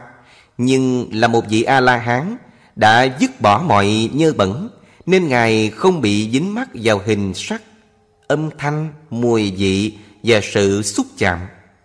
Ngài không bị các loại này chi phối. Trên bước đường trở thành bậc giác ngộ, Ngài đã xả bỏ dần dần các dục lạc trần thế, cho đến lúc Ngài hiểu rằng tâm chỉ là tâm và sự suy nghĩ chỉ là sự suy nghĩ. Ngài phân biệt được chúng và không trộn lẫn chúng với nhau. Tâm chỉ là tâm, tư tưởng, cảm giác chỉ là tư tưởng, cảm giác. Hãy để cho sự vật chỉ là sự vật. Hãy để cho hình sắc chỉ là hình sắc. Âm thanh chỉ là âm thanh Mùi chỉ là mùi Vị chỉ là vị Sự xúc chạm chỉ là sự xúc chạm Và tư tưởng chỉ là tư tưởng. Tại sao chúng ta bối rối, băn khoăn Và dính mắc vào chúng? Nếu ta có cảm giác và suy tư theo lối này, Thì ta sẽ có tâm xả bỏ, Không còn chấp trước nữa. Tư tưởng và cảm giác của chúng ta sẽ nằm một bên Và tâm của chúng ta sẽ nằm một bên. Như nước và dầu cùng đựng chung trong một chai. Nước nằm theo phần nước, Dầu nằm theo phần dầu. Cuối cùng có người bị bệnh thần kinh. Tại sao vậy? Bởi vì họ không hiểu biết. Họ chỉ chiều theo các rung động tình cảm Mà không biết cách săn sóc tâm mình. Tâm không có người chiếu cố Thì chẳng khác chi trẻ con Không có cha mẹ chăm nom săn sóc. Trẻ mồ côi không nơi nương tựa Nên rất bất an và đau khổ. Cũng vậy, Nếu tâm không được săn sóc huấn luyện, Làm cho thuần thuộc bằng chánh kiến, Thì sẽ gặp nhiều phiền toái. Giả sử chúng ta có một chiếc xe Và một con bò để kéo xe. Bánh xe tuy không dài, Nhưng vết xe lăn thì dài. Khi bò kéo xe Thì vết xe sẽ theo sau. Bánh xe thì tròn, Nhưng vết xe thì dài. Hãy xem xét, Một chiếc xe đang đậu, Ta không thấy bánh xe dài. Nhưng một khi bò bắt đầu kéo, Thì vết xe trải dài ra phía sau. Khi bò kéo thì bánh xe lăn và vết xe xuất hiện. Nhưng rồi đến một ngày nào đó, bò già yếu không kéo được xe, bò ra đi. Chiếc xe nằm lại đó, bánh xe không còn lăn nữa. Rồi tới lúc chiếc xe lụng tàn rã ra từng mảnh. Trở về với tứ đại, đất nước, gió lửa, theo định luật của thế gian Pháp. Người muốn tìm bình an bằng cách nương theo dục lạc ngũ trần sẽ lăn mãi không dừng. Và đến một lúc nào đó sẽ ra đi như con bò già và chiếc xe rã mục. Bao lâu còn cuốn theo thế gian này thì còn trôi lăn mãi, không dừng nghỉ. Nếu chúng ta chấm dứt việc theo đuổi thì bánh xe sẽ không còn quay nữa. Chấm dứt ngay tại đây. Bao lâu ta còn theo đuổi thế gian này một cách mù quáng thì vết xe lăn vẫn còn. Tạo nghiệp xấu cũng như vậy Bao lâu chúng ta còn tiếp tục đi theo đường lối cũ Thì sẽ không có chỗ dừng. Nếu chúng ta chịu dừng Thì chắc chắn sẽ dừng được. Đó là sự thực hành giáo pháp. Hãy chánh niệm Và để mọi chuyện thuận theo lẽ tự nhiên Thì bất kỳ ở hoàn cảnh nào Tâm bạn cũng bình an, tĩnh lặng. Nó sẽ tĩnh lặng như mặt nước hồ trong suốt trong rừng sâu. Những loài thú hiếm và quý sẽ đến đó uống nước. Rồi bạn sẽ thấy rõ ràng bản chất của mọi sự vật trên thế gian này. Bạn sẽ thấy rất nhiều điều kỳ diệu và tốt đẹp trên thế gian đến rồi đi, Nhưng bạn vẫn an nhiên, tĩnh lặng. Đó là niềm vui của Đức Phật. Thật ra, tâm ở trong trạng thái tự nhiên sẽ thanh tịnh trong sạch như nước mưa. Nếu nhỏ một vài giọt phẩm màu xanh vào nước mưa trong suốt Nước mưa sẽ biến thành màu xanh. Nếu nhỏ một vài giọt phẩm màu vàng vào nước Nước sẽ có màu vàng. Phản ứng của tâm cũng tương tự như vậy. Khi một pháp trần mang màu sắc tươi vui, dễ chịu Nhỏ vào tâm Thì tâm sẽ vui tươi, dễ chịu. Khi một pháp trần mang màu sắc héo úa, khó chịu Nhỏ vào tâm Thì tâm cũng sẽ héo úa, khó chịu. Tâm bị nhuộm màu bởi các pháp trần như nước bị nhuộm màu bởi các loại phẩm nhuộm. Nước mưa trong sạch, không màu sắc, nhưng khi gặp màu vàng sẽ đổi sang màu vàng, khi gặp màu xanh sẽ chuyển sang màu xanh. Nước sẽ đổi màu sắc liên hồi theo phẩm màu. Thật ra, dầu đã chuyển sang xanh hay vàng, bản chất tự nhiên của nước dụng vẫn trong suốt sạch sẽ.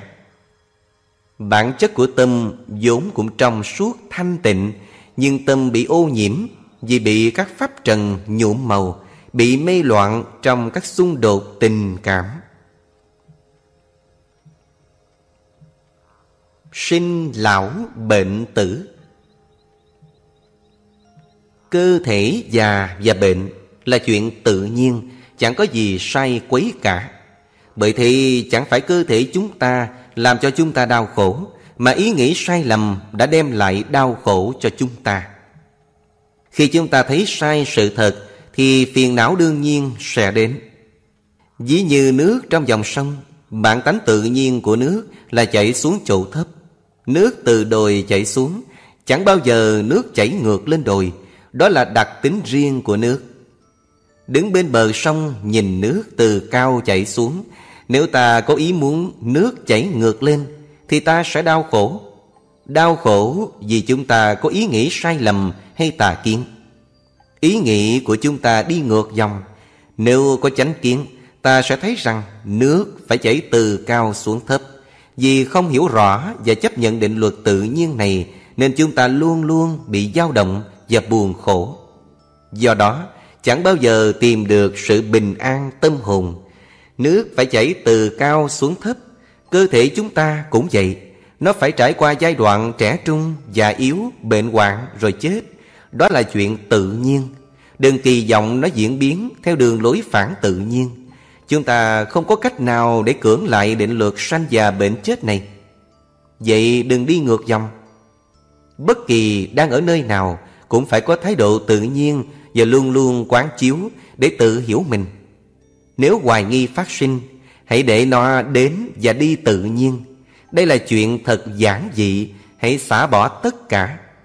Cũng giống như đi trên đường Nhiều khi bạn gặp chướng ngại Khi gặp phiền não Hãy nhìn chúng chế ngự chúng rồi xả bỏ để chúng tự ra đi. Đừng nghĩ tưởng tới những chướng ngại đã qua, đừng lo âu về những chướng ngại chưa đến, hãy sống trong hiện tại, đừng quan tâm đến chiều dài của con đường, cũng đừng để ý tới nơi sẽ đến. Mọi chuyện đều thay đổi, những gì đã gặp qua hãy xả bỏ, cuối cùng tâm sẽ đạt được trạng thái quân bình. Bây giờ dầu bạn đang ngồi nhắm mắt hay đang dạo bước trong phố thị ồn ào thì tâm bạn vẫn bình an tĩnh lặng. Xả bỏ hay làm với tâm trống không là hai đề tài ít người hiểu được vì chúng đi ngược lại quan niệm thông thường của người đời. Nếu dùng ngôn ngữ của người thế gian để giải thích xả bỏ và làm với tâm trống không, thì dễ gây nên lầm lẫn. Vì con người luôn luôn có tư tưởng, tôi có thể làm những gì tôi muốn. Có thể giải thích như vậy, Nhưng ý nghĩa thực sự của nó như sau. Như trường hợp chúng ta khiêng một tảng đá nặng, Khiêng được một lát ta cảm thấy nặng, Nhưng chúng ta không biết làm thế nào để dứt bỏ. Bởi thế ta luôn luôn chịu đựng gánh nặng này. Nếu có ai bảo chúng ta dứt tảng đá đó đi, Chúng ta sẽ trả lời, Nếu dứt bỏ nó đi, Thì tôi còn có gì đâu. Thậm chí, nếu người ta giải thích cho chúng ta biết lợi ích của sự trút bỏ gánh nặng, chúng ta sẽ không tin mà tiếp tục suy nghĩ. Nếu dứt bỏ tảng đá này đi, ta sẽ chẳng còn gì cả. Thế là ta tiếp tục khiêng tảng đá nặng cho đến khi không chịu đựng được nữa mệt nhoài và đuối sức. Lúc bấy giờ ta phải để tảng đá xuống. Khi đã bỏ tảng đá xuống bỗng nhiên ta cảm thấy lợi ích của sự dứt bỏ tảng đá. Ngay tức khắc ta cảm thấy nhẹ nhàng hơn, thoải mái hơn và ta tự hiểu được sức nặng lớn lao mà ta đã nhận chịu khi khiêng tảng đá. Trước khi dứt bỏ tảng đá, chúng ta không biết đến lợi ích của sự xả bỏ. Về sau chúng ta có thể lặp lại việc khiêng tảng đá một lần nữa. Nhưng bây giờ chúng ta đã hiểu được hậu quả của việc mang gánh nặng. Bởi thế chúng ta có thể dễ dàng dứt bỏ nó đi. Sự hiểu biết rằng mang gánh nặng là vô ích và xả bỏ đem lại sự nhẹ nhàng, thoải mái là một ví dụ điển hình về sự tự hiểu chính mình. Tính tự tôn tự đại của chúng ta, sự dính mắc, lệ thuộc vào tự ngã của chúng ta, chẳng khác nào tảng đá nặng. Ta không muốn dứt bỏ tự ngã vì sợ rằng sau khi dứt bỏ thì chẳng còn gì cả.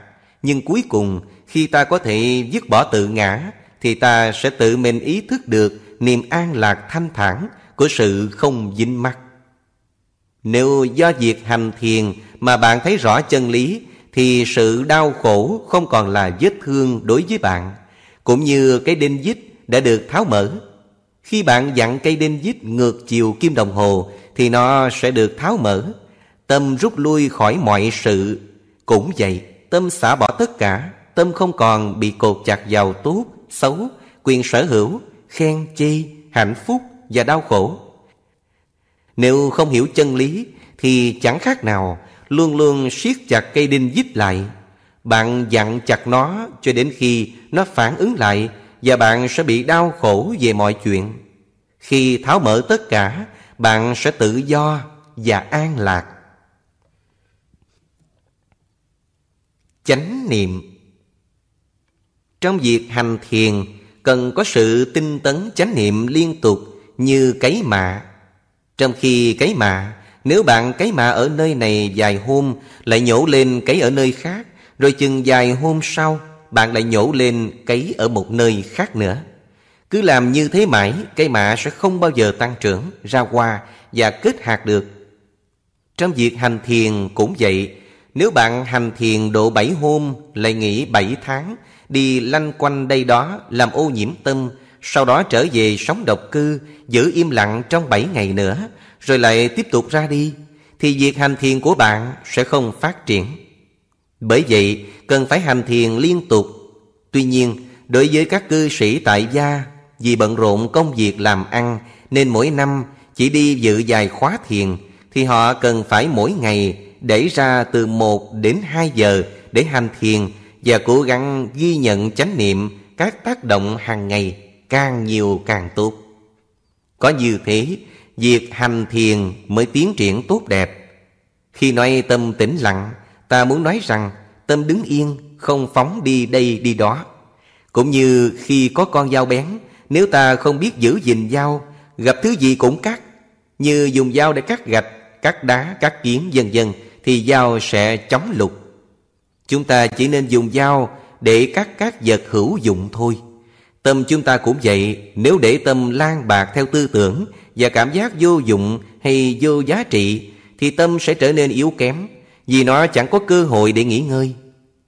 Nếu tâm không đủ năng lực thì trí tuệ sẽ không phát sinh, bởi vì tâm thiếu năng lực là tâm không có định lực. Con người luôn luôn tìm cầu hạnh phúc và ghét đau khổ nhưng hạnh phúc là một hình thức di tế của khổ đau chúng ta có thể so sánh hạnh phúc và khổ đau với một con rắn đầu rắn là đau khổ đuôi rắn là hạnh phúc đầu rắn rất nguy hiểm vì có răng độc nếu đụng vào đầu rắn rắn sẽ cắn ngay nhưng nói chi đến đầu bạn chỉ cần sờ vào đuôi rắn rắn cũng quay đầu lại cắn bạn liền bởi vì cả đầu lẫn đuôi đều thuộc về một con rắn. Cũng thế, hạnh phúc và đau khổ, vui và buồn đều khởi từ một con rắn. Đó là tham muốn. Bởi thế, khi có hạnh phúc thì tâm chưa hẳn đã có an bình thật sự. Chẳng hạn khi ta có được vật ưa thích như giàu sang, uy quyền, lời tán dương thì chúng ta hài lòng vui thích nhưng tâm vẫn bất an vì lo sợ mất chúng. Sự bất an, sợ hãi này không phải là trạng thái hạnh phúc.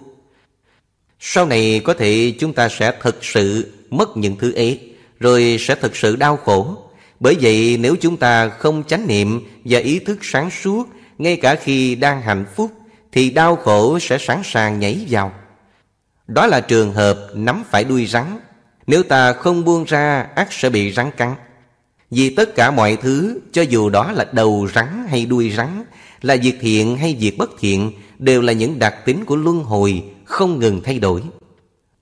Theo dõi một con nhện có thể giúp chúng ta phát sanh trí tuệ. Nhện văn tư ở một nơi thuận lợi rồi nằm một nơi chờ đợi. Một lát sau, một con ruồi bay đến xa vào lưới nhện. Khi mồi vừa đụng vào lưới thì nhện tức tốc đến ngay, dùng tơ quấn chặt lấy ruồi rồi cất con ruồi vào một nơi Xong lại trở về trung tâm Nằm yên lặng như trước Tâm chúng ta cũng vậy Tâm chúng ta luôn luôn bị các loài côn trùng Là các đối tượng giác quan xâm nhập Lúc căng tiếp dưới trần Thì tâm hay biết ngay.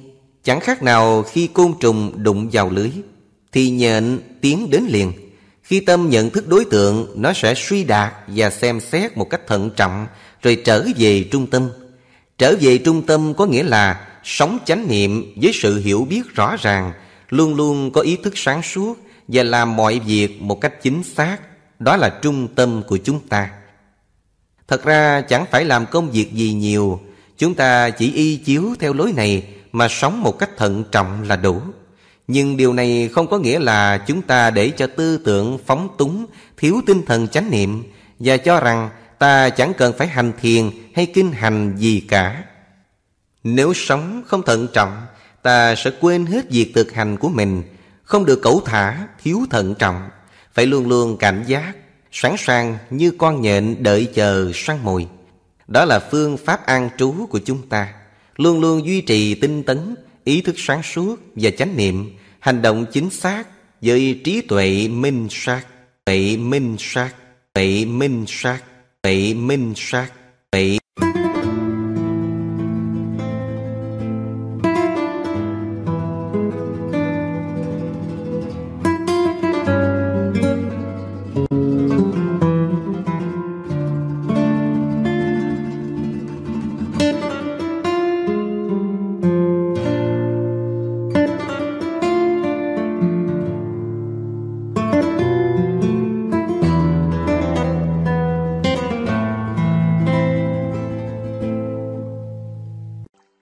Sự luân chuyển Bạn đã từng thấy nước luân chuyển chưa? Bạn đã từng thấy nước lặng yên chưa? Nếu tâm bạn bình an tĩnh lặng thì chẳng khác nào sự đứng yên của dòng nước lưu chuyển. Bạn đã bao giờ thấy sự tĩnh lặng của dòng nước đang lưu chuyển chưa? Bạn chỉ thấy hoặc là nước lưu chuyển hoặc là nước đứng yên, chứ chưa thấy sự đứng yên của nước lưu chuyển, phải không? Khi tâm bạn bình yên tĩnh lặng, bạn có thể khai triển trí tuệ. Lúc ấy, tâm bạn cũng giống như dòng nước lưu chuyển đứng yên. Hầu như nó tĩnh lặng, nhưng nó đang lưu chuyển. Bởi thế, tôi gọi nó là tịnh chỉ lưu thủy, nghĩa là nước chảy nhưng đứng yên tĩnh lặng. Trí tuệ phát sinh tại đây. Mặc dầu trái cây có vị ngọt, nhưng chúng ta phải nếm trước khi biết vị của nó như thế nào. Thực ra, trái cây dù chẳng ai nếm nó, nó vẫn ngọt như thường. Nhưng chẳng ai hiểu biết điều này. Giáo pháp của Đức Phật cũng giống như vậy. Mặc dầu đó là sự thật, nhưng nó sẽ không thật đối với những người không thật sự hiểu biết nó. Dầu cho nó có tuyệt vời hay tốt đẹp bao nhiêu đi nữa, thì đối với họ cũng vô giá trị. Hãy đọc chính mình, chứ đừng đọc sách. Chân lý không nằm bên ngoài, đó chẳng qua chỉ là trí nhớ chứ không phải là trí tuệ. Trí nhớ mà không có trí tuệ thì cũng giống như cái bình thủy trống rỗng. Nếu không đổ nước vào bình thì bình sẽ trở thành vô dụng. Một cách lữ hành đi đường xa cảm thấy khát nước dữ dội. Nhìn thấy dòng suối nhỏ, ông ta mừng rỡ đến bên con suối định phóc nước uống. Một người đốn củi đi ngang cho biết đây là nước độc không thể uống được. Khách lữ hành nhìn dòng suối nhỏ nói, Ồ, nước trong vắt và phản phất mùi thơm thế kia, có gì mà độc, tôi sẽ múc uống. Người kia lại ngăn, ông không nên uống đâu, nước trong vắt có mùi thơm tho, vị thật tuyệt, nhưng uống vào, ông bạn sẽ bị bệnh và có thể chết, hay gần chết. Người lữ hành quá khát nước nên không chịu nghe lời người đốn củi. Ông ta khác như người vừa mới mổ xong, bị cấm uống nước một thời gian. Ông ta nói, Tôi khát quá, dầu uống xong có chuyện gì xảy ra cũng được, tôi không chịu nổi nữa rồi. Nói xong, người lữ hành múc nước uống. Ông hớp một hớp, nuốt vào khỏi cổ, thì vị của nước thật ngọt. Ông ta uống cho đã thèm, và ngay sau đó, ông ta đau một trận thừa chết thiếu sống. Người lữ hành đã không nghe lời người tiều phu, bởi vì sự thèm khát uống nước quá mãnh liệt. Người thăm đắm dính mắc vào dục lạc bị dục lạc ngũ trần chi phối cũng chịu hậu quả tai hại một cách tương tự như vậy. Đó là cách mà dục lạc ngũ trần trói buộc con người. Đức Phật đã dạy rằng dục lạc ngũ trần là thuốc độc, nhưng con người ta quá thèm khát nên không nghe theo lời dạy của Ngài. Người ta uống sắc, thinh, hương, vị xúc và thích thú trong sự hưởng dụng này. Người ta uống, uống mãi, nhưng cơn khát không bao giờ dứt cho đến ngày người ta từ bỏ cõi đời. Tất cả sự vật chỉ là sự vật, đơn giản thế thôi. Chúng chẳng gây ra đau khổ cho một ai cả, cũng giống như cây gai nhọn. Cái gai nhọn có làm cho bạn đau khổ không? Không, nó chỉ là một cái gai nhọn, nó không làm phiền ai cả. Nhưng nếu bạn dẫm phải gai, bạn sẽ đau khổ. Tại sao bạn đau khổ? Vì bạn dẫm phải gai. Gai chỉ làm công việc của gai, nó không làm hại ai cả. Chúng ta đau là do lỗi của chúng ta. Vật chất, cảm giác, tri giác, phản ứng của tâm và sự biết của tâm, dần dần. Tất cả sự vật trên thế gian chỉ là sự vật, đơn giản thế thôi. Chúng sao? Chúng vậy, chúng chẳng đụng chạm gì đến ta, chỉ do ta tìm đến chúng mà thôi. Nếu đánh chúng thì chúng đánh trả lại, nếu cứ để chúng yên thì chúng chẳng làm phiền ai cả. Chỉ có kẻ ngu ngốc mới gây ra phiền lụy với chúng. Đức Phật dạy rằng đối tượng của giác quan là một bẫy mồi, bẫy của ma phương. Đó là bẫy của người thợ săn và người thợ săn chính là ma phương. Nếu thú vật bị dướng vào bẫy của người thợ săn thì thật đáng tội nghiệp. Chúng bị giữ chặt cứng, không vùng vẫy thoát thân được, chỉ còn nước nằm chờ người thợ săn đến. Bạn có bao giờ thấy người ta bẫy chim chưa? Chim vừa đụng đến bẫy thì cổ bị dướng vào bẫy, một cái dòng giữ chặt lấy cổ. Chim có bay hướng nào cũng không thoát được. Càng vùng vẫy, dòng cổ càng bị thắt chặt hơn. Chim chỉ còn nước đợi người chủ của chiếc bẫy đến bắt thôi.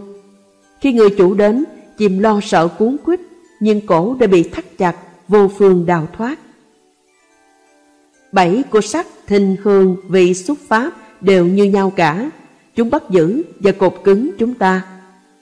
Khách lữ hành đi xa muốn trở về nhà. Chuyện đương nhiên là không thể chỉ ngồi mà tưởng đến việc trở về là được. Họ phải thực sự lên đường ra đi và đi đúng hướng mới có thể về đến nhà.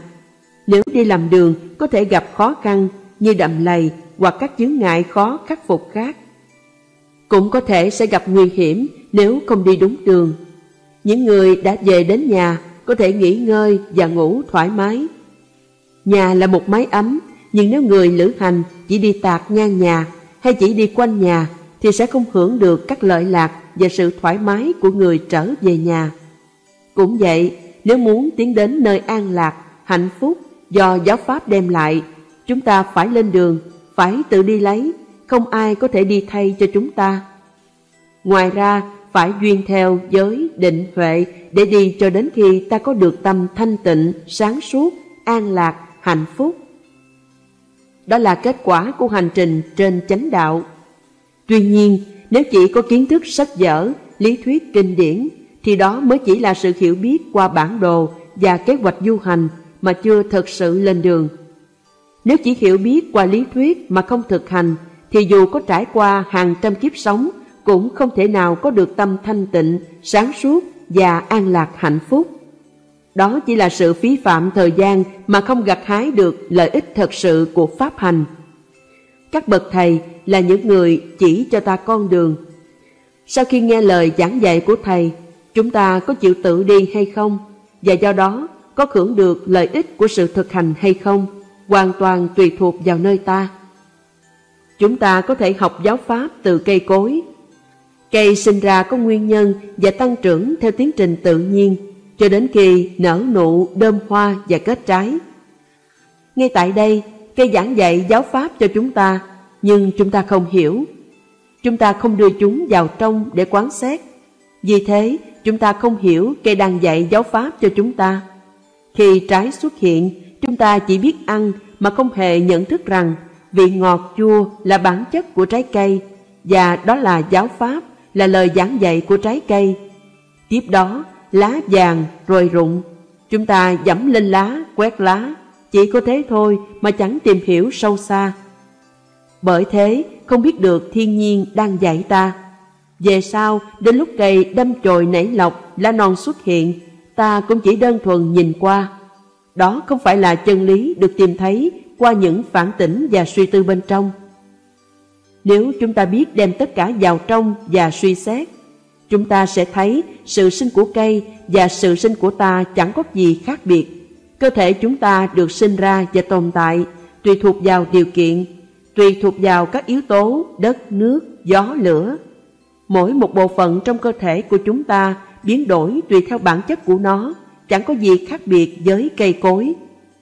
Thân, cành, hoa, lá, trái, vân vân tất cả đều biến đổi tóc, lông, móng, răng da, vân vân tất cả đều biến đổi. Nếu chúng ta hiểu bản chất tự nhiên của sự vật, chúng ta sẽ hiểu chính mình.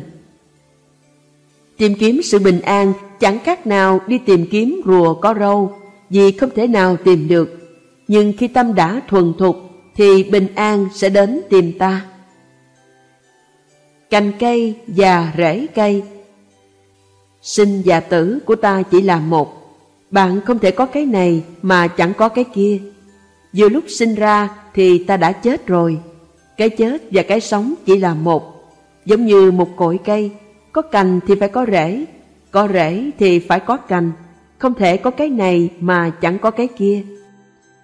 Người ta buồn rầu than khóc khi có ai chết và vui cười hớn hở khi thấy một đứa trẻ sinh ra đời. Thật si mê và khôi hài làm sao? Nếu muốn khóc, hãy khóc lúc có ai sinh ra. Hãy khóc cái nguyên nhân, khóc cái gốc, vì không có sinh thì sẽ không có tử. Người nghiên cứu học hỏi giáo Pháp mà không xuyên suốt được nghĩa lý thật sự của giáo Pháp thì chẳng khác nào một con chó ngủ trên đống lúa. Khi nó đói, nó rời khỏi đụng lúa và chạy đi lang thang đây đó kiếm ăn. Mặc dầu sống ngay trên đống thức ăn mà chó chẳng hề hay biết. Tại sao vậy? Bởi vì nó không thấy được hạt gạo bên trong. Nó không thể ăn lúa được. Thực phẩm nằm đó nhưng chó không thể ăn được. Nó không hiểu lúa đây chính là gạo. Có thể lâu ngày chó không tìm được thức ăn và có thể chó sẽ chết trên đống thức ăn. Con người ta cũng vậy, dầu có nghiên cứu học hỏi giáo pháp nhiều đến đâu đi nữa, chúng ta cũng sẽ không thấy được giáo pháp nếu chúng ta không chịu thực hành. Vì không thấy giáo pháp nên không hiểu giáo pháp. Đức Phật thực sự dạy chân lý. Nếu bạn xem xét nghiên cứu tường tận, bạn sẽ thấy giáo pháp là chân lý và bạn sẽ không tranh biện với chân lý được. Nhưng chúng ta chẳng khác nào những con trâu. Nếu không cột bốn chân của trâu lại, thì chúng ta chẳng thể nào cho trâu uống thuốc được. Nhưng khi trâu đã bị buộc chặt bốn chân, trâu không còn làm gì được nữa. Và bấy giờ nếu bạn muốn, bạn có thể bắt nó uống thuốc, và trâu không thể nào cưỡng lại được. Chúng ta cũng vậy, chỉ khi nào bị đau khổ trói buộc ta hoàn toàn, bây giờ chúng ta mới chịu bỏ si mê. Còn như vẫn có cách để trốn chạy, chúng ta sẽ không chịu dứt bỏ si mê một cách dễ dàng. Bao lâu chân trí tuệ chưa hiện khởi, thì chúng ta thấy các căn và các trần là những kẻ thù. Nhưng khi trí tuệ khởi sinh, thì chúng ta không còn xem chúng là những kẻ thù nữa. Bây giờ chúng là cửa ngõ để chúng ta có được sự hiểu biết đúng đắn và sáng suốt. Một ví dụ dễ hiểu là thái độ của đám gà rừng. Ta đều biết rằng chúng rất sợ loài người, bởi sống trong rừng nên tôi biết cách dạy chúng và học hỏi từ chúng. Tôi bắt đầu rải lúa cho chúng ăn, thoạt đầu vì sợ sệt nên chúng không dám đến gần. Dần dần chúng quen đi và bắt đầu mong đợi được cho lúa ăn. Đầu tiên, chúng tưởng rằng hạt lúa là kẻ thù nguy hiểm, nhưng trong hạt lúa thì không có gì nguy hiểm. Chúng không biết lúa là thức ăn nên chúng sợ. Về sau, khi chúng thấy rằng không có gì phải sợ, chúng đến và ăn lúa một cách an lành. Đám gà rừng là thế đó. Sống trong rừng ở đây thì chúng ta học một cách tương tự. Khi trước, ta tưởng rằng các căn là trở ngại và bởi vì ta không biết sử dụng chúng đúng cách nên chúng tạo nhiều vấn đề cho ta. Qua các kinh nghiệm tu tập, ta biết nhận diện chúng theo chánh pháp. Ta học cách sử dụng chúng như là đám gà rừng học cách ăn lúa.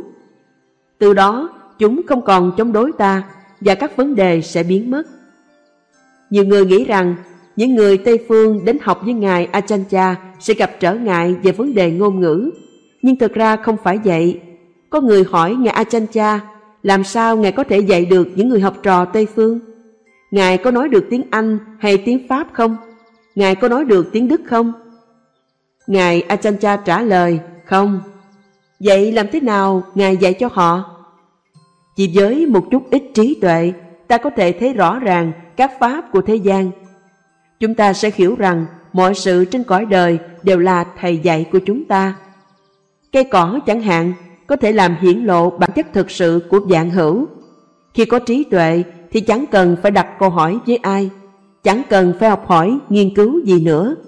Chúng ta có thể học hỏi đầy đủ từ thiên nhiên để giác ngộ. Hàng trăm mọi thứ Người ta chỉ nghĩ đến niềm vui khi làm chủ một vật gì, mà chẳng hề nghĩ đến những cái rắc rối kèm theo. Khi còn là một sa di, tôi thường nói đến hạnh phúc của sự giàu sang. Có hàng trăm tôi trai tớ gái, hàng trăm trâu bò và hàng trăm các thứ khác, dần dần. Người ta thường nghĩ như vậy đó.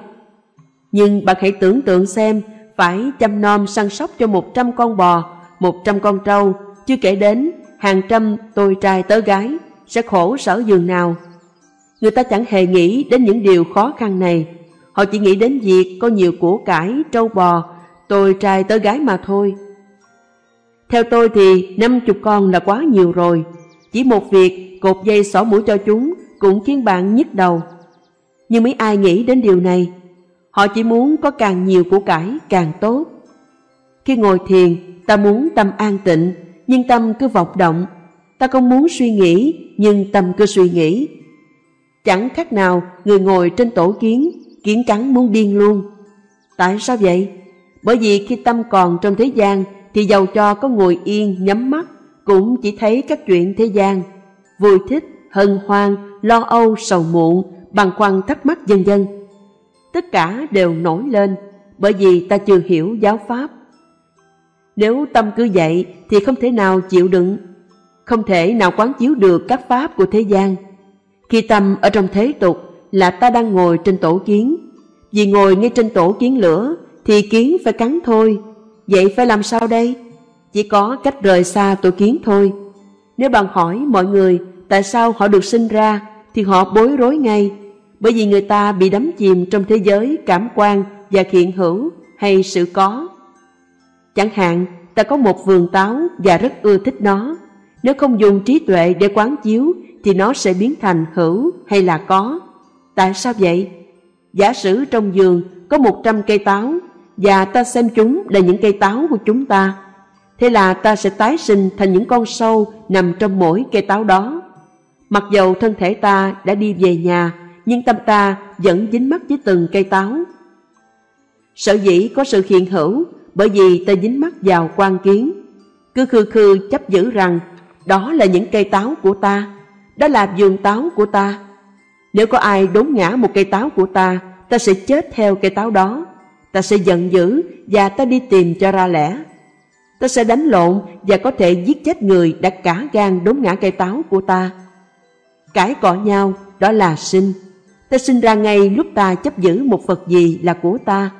Sinh được sinh ra từ chỗ chấp giữ đó. Mặc dù có đến cả ngàn cây táo, nhưng nếu ai chặt ngã, dầu chỉ một cây là chặt luôn ta đó. Dính mắt chấp giữ vào Phật gì là sinh ra ngay từ đó, hiện hữu ngay tại đó. Bạn có thể bắt đầu loại bỏ tính ích kỷ bằng sự bố thí. Người ích kỷ tự cảm thấy không hài lòng với chính mình, nhưng nhiều người rất ích kỷ mà chẳng biết đến hậu quả của sự không rộng lượng này. Bạn có thể kinh nghiệm được điều này nhất là khi bạn đang đói.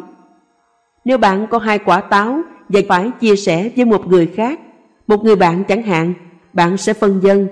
Chắc chắn là bạn có ý muốn cho rồi đó, nhưng bạn chỉ muốn cho trái nhỏ hơn thôi. Nếu cho trái lớn thì tiếc quá. Muốn suy nghĩ đúng thật là khó vậy.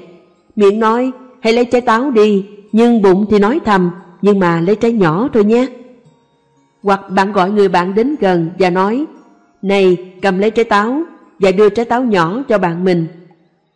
Đó là một hình thức ích kỷ mà ít ai để ý đến. Bạn có bao giờ thấy điều này không? Khi cho ra vật gì, bạn phải làm ngược lại bản tính ích kỷ của mình. Dù trong bụng muốn cho trái nhỏ, nhưng phải tự thắng mình để cho trái lớn. Và dĩ nhiên, sau khi đã cho, bạn sẽ cảm thấy thoải mái. Muốn tập cho tâm thắng bản tính ích kỷ đã tồn tại từ lâu đời theo lối này, cần phải tự chế, tự thắng mình, tự đào luyện tâm mình. Bạn phải biết cho ra, phải biết xả bỏ và đừng nuôi dưỡng tâm ích kỷ. Đó là cách tốt đẹp và đúng đắn để tự thắng mình. Dầu bạn có thích vật gì đến đâu đi nữa, cũng phải luôn luôn nhớ rằng nó không bền vững lâu dài. Chẳng hạn như mục măng, thấy có vẻ ngon lành đó, nhưng hãy tự nhủ chưa chắc.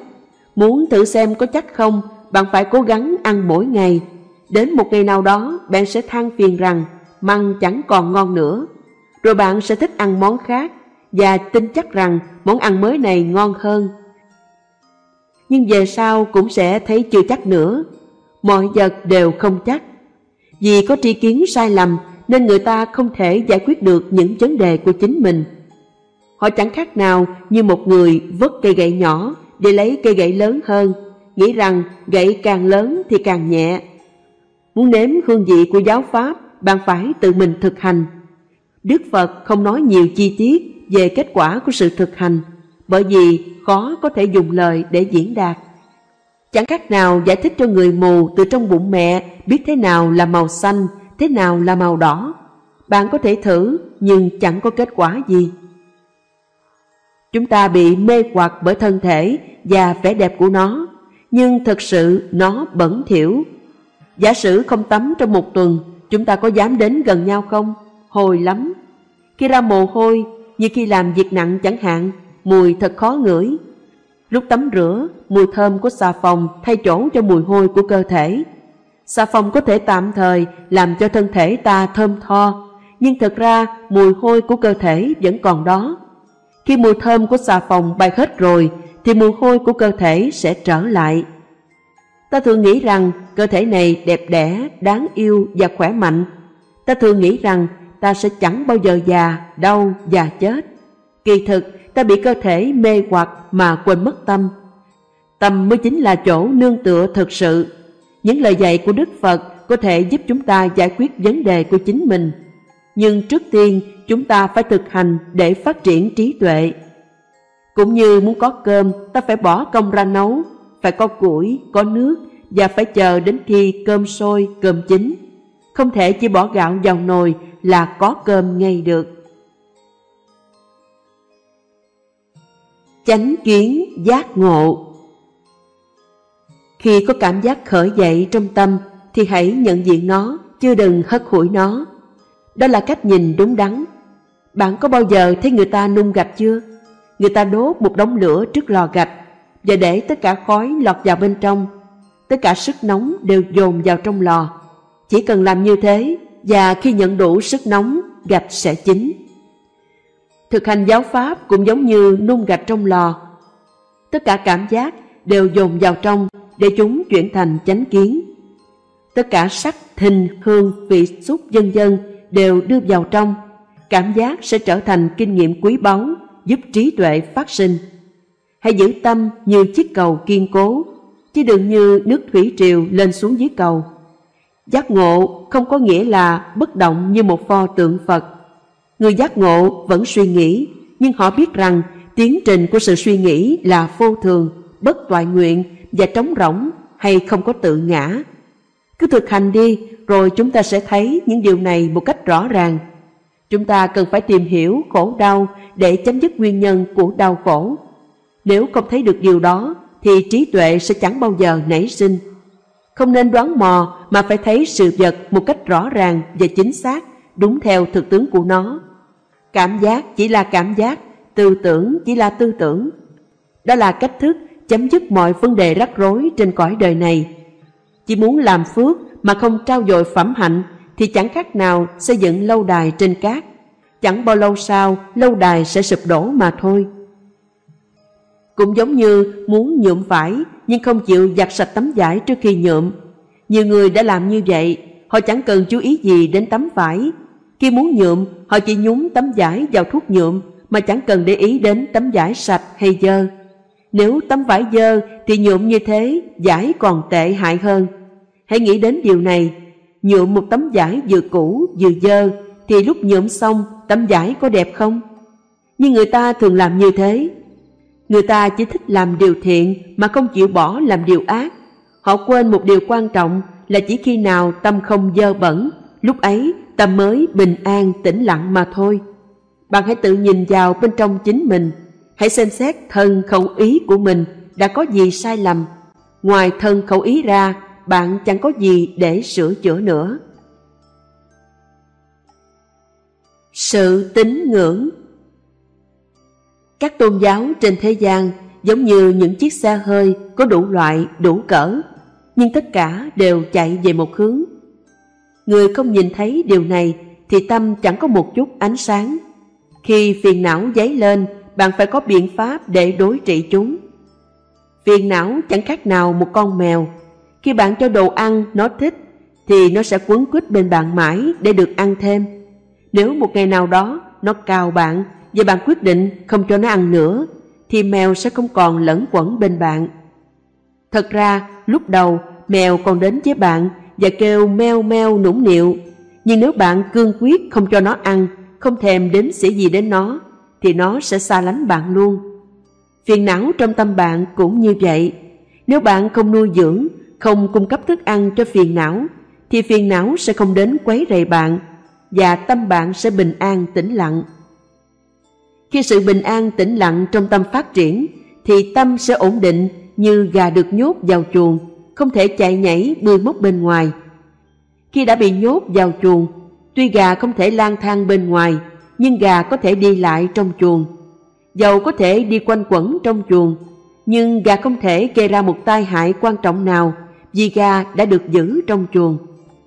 Nhiều người không muốn có một cảm giác hay ý nghĩ nào phát sinh trong khi họ đang hành thiền, nhưng cảm giác và tư tưởng vẫn phát sinh. Khi tâm bình an, tĩnh lặng, thì sự chánh niệm tỉnh thức sẽ giữ cho tâm không rung động. Có nghĩa là, khi có cảm giác hay tư tưởng nào dấy động lên trong tâm, thì chúng chỉ quanh quẩn trong chuồng của sự tĩnh lặng và không thể quấy rầy hay gây ra tai hại nào cho người hành thiền. Nếu bạn không kiểm soát và chế ngự tâm mà chỉ chiều thuận theo những tư tưởng tình cảm của nó thì bạn đã thực hành sai lầm rồi. Chẳng khác nào nuông chiều theo ý thích của trẻ con. Con nít ưa thích thứ gì, cha mẹ chúng cho chúng ngày thứ đó. Phải chăng đó là phương pháp dạy trẻ tốt đẹp? Lúc trẻ con còn bé, ta có thể nuông chiều nó một thời gian, nhưng khi nó bắt đầu biết nói, thì phải thỉnh thoảng trách phạt nó, nếu không nó sẽ trở nên hư hỏng sau này. Tâm cũng phải được huấn luyện như vậy, đừng chịu theo những đòi hỏi của tâm. Cốt tủy của việc thực hành là chăm chú quan sát theo dõi tâm, nhận biết ý định của tâm. Muốn nhận biết ý định của tâm, bạn phải có trí tuệ. Đừng có tâm phân biệt, đừng bất bình phiền não khi thấy người khác không làm đúng theo ý thích của mình.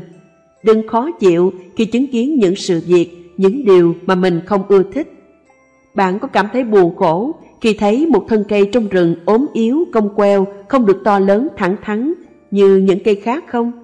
Thật là khờ dại khi buồn khổ như thế. Đừng phán xét những người khác bởi vì có rất nhiều hạng người trên thế gian này. Tại sao tự mang vào mình gánh nặng muốn thay đổi, muốn sửa đổi tất cả những người khác? Nếu bạn muốn thay đổi, muốn sửa đổi một cái gì đó, thì hãy thay đổi, sửa đổi sự vô minh của mình thành trí tuệ. Nhiều người cho rằng bản tánh của tâm là thanh tịnh trong sáng, và bởi vì mọi người đều có Phật tánh nên không cần phải hành thiền làm gì. Điều đó chẳng khác nào lấy một cái gì sạch sẽ, như cái khay này chẳng hạn, nhỏ vài giọt nước dơ lên trên đó. Có thể nào bạn cho rằng cái khay này vốn sạch sẽ nên chẳng cần phải chùi rửa làm gì không? Người ta tạo ra danh từ, tên gọi để dễ dàng trong việc giao tiếp, đàm luận, học hành dân dân. Nhưng sự vật mang bản chất tự nhiên của nó, nó sao thì nó vậy thôi. Dù ta có đặt cho nó danh từ gì đi nữa, thì nó vẫn chỉ là vậy. Chẳng hạn, bây giờ chúng ta đang ngồi ở lầu dưới, trên sàn đá này. Sàn đá chỉ là nền tảng, nó không thể di động hay chuyển lui chuyển tới nơi nào. Lầu trên thì cũng từ nền nhà dưới này mà được xây dựng lên thôi. Lầu trên cũng giống như mọi thứ mà chúng ta thấy trong tâm, hình sắc, cảm giác, tri giác, phản ứng. Chúng không thực sự có mặt theo cách mà ta muốn áp đặt cho chúng. Chúng chỉ là sự chế định, vừa sinh ra thì tức khắc bị diệt ngay. Chúng chỉ là giả danh mà chẳng hề có tự tính. Luật giới Hãy giữ gìn giới luật. Lúc đầu bạn có thể phạm giới, nhưng khi bạn nhận biết được sai lầm này thì hãy lập tức chấm dứt và thiết lập giới luật trở lại. Có thể bạn lại phạm giới lần nữa, Nhưng khi nhận biết được mình phạm giới, thì hãy tái lập giới luật trở lại lần nữa. Việc hành thiền cũng vậy, tâm chánh niệm phải được tái lập nhiều lần cho đến khi được ổn định. Giống như những giọt nước rơi từ chiếc bình, nếu chỉ nghiêng bình một chút thì nước sẽ rơi chậm, bóp, bóp, bóp. Nhưng nếu nghiêng bình nhiều hơn thì những giọt nước sẽ rơi nhanh hơn, bóp, bóp, bóp. Nghiêng bình nhiều hơn nữa, nước không còn rơi thành giọt mà biến thành một dòng liên tục. Những giọt nước đã biến đi đâu mất rồi, chúng chẳng đi đâu cả mà chuyển thành một dòng nước đều đặn. Khi chánh niệm của bạn được tăng cường thì cũng giống như vậy. Dầu bạn có muốn cơ thể này tồn tại lâu dài thì nó cũng không thể chiều theo ý bạn được. Muốn như thế chẳng khác nào muốn vịt trở thành gà. Khi biết rằng không thể nào mong gà thành vịt, vịt thành gà, vịt phải là vịt, gà phải là gà, và khi biết rõ rằng cơ thể này phải là cơ thể, và nó phải già, đau, chết, thì bạn mới có đủ năng lực và sức mạnh để đối diện với những đổi thay của cơ thể mình. Một vài người đến hỏi tôi, phải chăng khi thấy được vô thường, khổ và vô ngã, người ta sẽ vứt bỏ tất cả, trở thành lười biếng và không muốn làm gì nữa? Tôi trả lời với họ rằng, không phải như vậy mà trái lại họ càng siêng năng làm việc hơn, nhưng họ làm với tâm không dính mắt và chỉ làm những việc hữu ích. Những người ấy lại tiếp tục hỏi, nếu mọi người đều hành thiền, đều thực hành giáo pháp, thì chẳng có việc gì trên thế gian này có thể hoàn thành được và sẽ không có tiến bộ nữa. Nhưng phải chăng lo sợ như thế thì chẳng khác nào còn dùng lo sợ sẽ hết đất để ăn. Bạn không thể đi đến một nơi nào trên thế gian này để tránh đau khổ. Khi tâm còn ở trong thế gian thì không thể nào thoát khỏi khổ đau. Tâm còn dính mắc với thế gian mà muốn tránh khỏi đau khổ, chẳng khác nào muốn tránh mùi hôi của bãi phân lớn, lại đến gần một bãi phân nhỏ. Ở nơi nào thì bãi phân lớn và bãi phân nhỏ cũng đều có mùi hôi như nhau. Giả sử bạn làm chủ một vật thật đắt giá, ngay lúc có vật trong tay, tâm bạn thay đổi và bạn sẽ tự nhủ. Bây giờ ta phải cất ở đâu đây? Nếu để ở đây sẽ có người lấy mất. Thế rồi bạn băn khoăn suy nghĩ tìm nơi cất giấu, đó là đau khổ. Đau khổ khởi sinh vào lúc nào? Đau khổ khởi sinh khi chúng ta biết mình đang làm chủ một vật gì đó. Đó là chỗ ở của đau khổ. Trước khi có được vật này, ta không đau khổ. Không đau khổ bởi vì không có vật để tâm ta dính mắc vào. Tự ngã cũng vậy, nếu chúng ta nghĩ đến danh từ tôi, ta, thì mọi vật quanh ta đều trở thành của ta, và sự rắc rối theo liền sau đó. Nếu không có tôi, ta, thì chẳng có gì rắc rối cả. Người ta phân dân không biết tại sao khi bắt đầu loại bỏ tham muốn thì nhiều vấn đề rắc rối phát sinh. Chuyện đó chẳng có gì lạ cả. Vì trước đây khi nuôi dưỡng phiền não, bạn đã đối xử nhẹ nhàng với chúng, vuốt ve nuông chiều chúng. Như người bị vết thương bên trong mà chỉ đắp thuốc bên ngoài nên không có cảm giác gì. Bây giờ mổ ra để trị tận gốc thì chắc chắn không tránh khỏi đau đớn. Nếu dựa vào kinh điển thì ta có thể phân tích thập nhị nhân duyên ra thành vô minh sinh ra hành nghiệp, hành nghiệp sinh ra thức, thức sinh ra danh sắc, danh sắc sinh ra lục nhập, lục nhập sinh ra xúc, xúc sinh ra thọ, thọ sinh ra ái, ái sinh ra thủ, thủ sinh ra hữu, hữu sinh ra sinh, sinh sinh ra già, đau, chết và tất cả những khổ đau khác. Nhưng trên thực tế, khi tiếp xúc với vật gì ta không ưa thích, thì đau khổ phát sinh ngay tức khắc. Tâm xuyên qua chuỗi thập nhị nhân duyên một cách thật nhanh chóng, khiến ta không thể nào theo kịp. Như trường hợp rơi từ trên cây xuống, trước khi biết được chuyện gì xảy ra thì bụp, ta đã nằm ngay dưới đất. Thật ra trước khi chạm đất, ta đã xuyên qua nhiều cành lá, nhưng vì sự rơi quá nhanh khiến ta không thể nào đếm kịp hay nhớ hết trong lúc đang rơi. Cũng giống như trường hợp thập nhị nhân duyên, nỗi đau khổ tức khắc mà chúng ta kinh nghiệm là kết quả của một chuỗi dài xuyên qua thập nhị nhân duyên. Đó là lý do tại sao Đức khuyên nhủ hàng môn đệ phải quán chiếu và hiểu rõ tâm mình để có thể biết mình trước khi đụng mặt đất. Giữa việc nghiên cứu giáo pháp và việc thực hành giáo pháp có nhiều sự khác biệt. Chân giáo pháp phải học hỏi là tìm một con đường để thoát khỏi sự bất ưng ý, thoát khỏi sự đau khổ của đời sống và đạt được hạnh phúc bình an cho chính mình cùng tất cả chúng sanh. Khi tâm an tịnh, tức là nó đang ở trong điều kiện bình thường. Khi tâm di động thì tư tưởng hình thành. Hạnh phúc hay đau khổ là một phần của tâm hoạt động này. Bất an và tham ái cũng được hình thành như thế. Nếu bạn không hiểu rõ đặc tính luôn luôn di động của tâm, thì bạn sẽ săn đuổi theo tư tưởng hình thành mãi và trở thành nạn nhân của nó. Thế nên, Đức Phật dạy chúng ta hãy quan sát hoạt động của tâm, theo dõi tâm di chuyển. Khi theo dõi tâm, ta sẽ thấy được những đặc tính căn bản của tâm, đó là vô thường, bất toại nguyện và vô ngã. Bạn nên tỉnh thức và quan sát những hiện tượng tâm lý này. Bằng cách quan sát, theo dõi, bạn có thể học được tiến trình của nhân duyên. Đức Phật dạy rằng vô minh là nhân phát sinh ra hành nghiệp và mọi hiện tượng. Hành nghiệp hay sự chủ ý này phát sinh ra thức, và thức lại là nhân của thân và tâm. Đó là tiến trình của nhân duyên. Khi bắt đầu nghiên cứu Phật giáo, ta thấy rằng lối dạy theo truyền thống kinh điển đem lại nhiều lợi ích.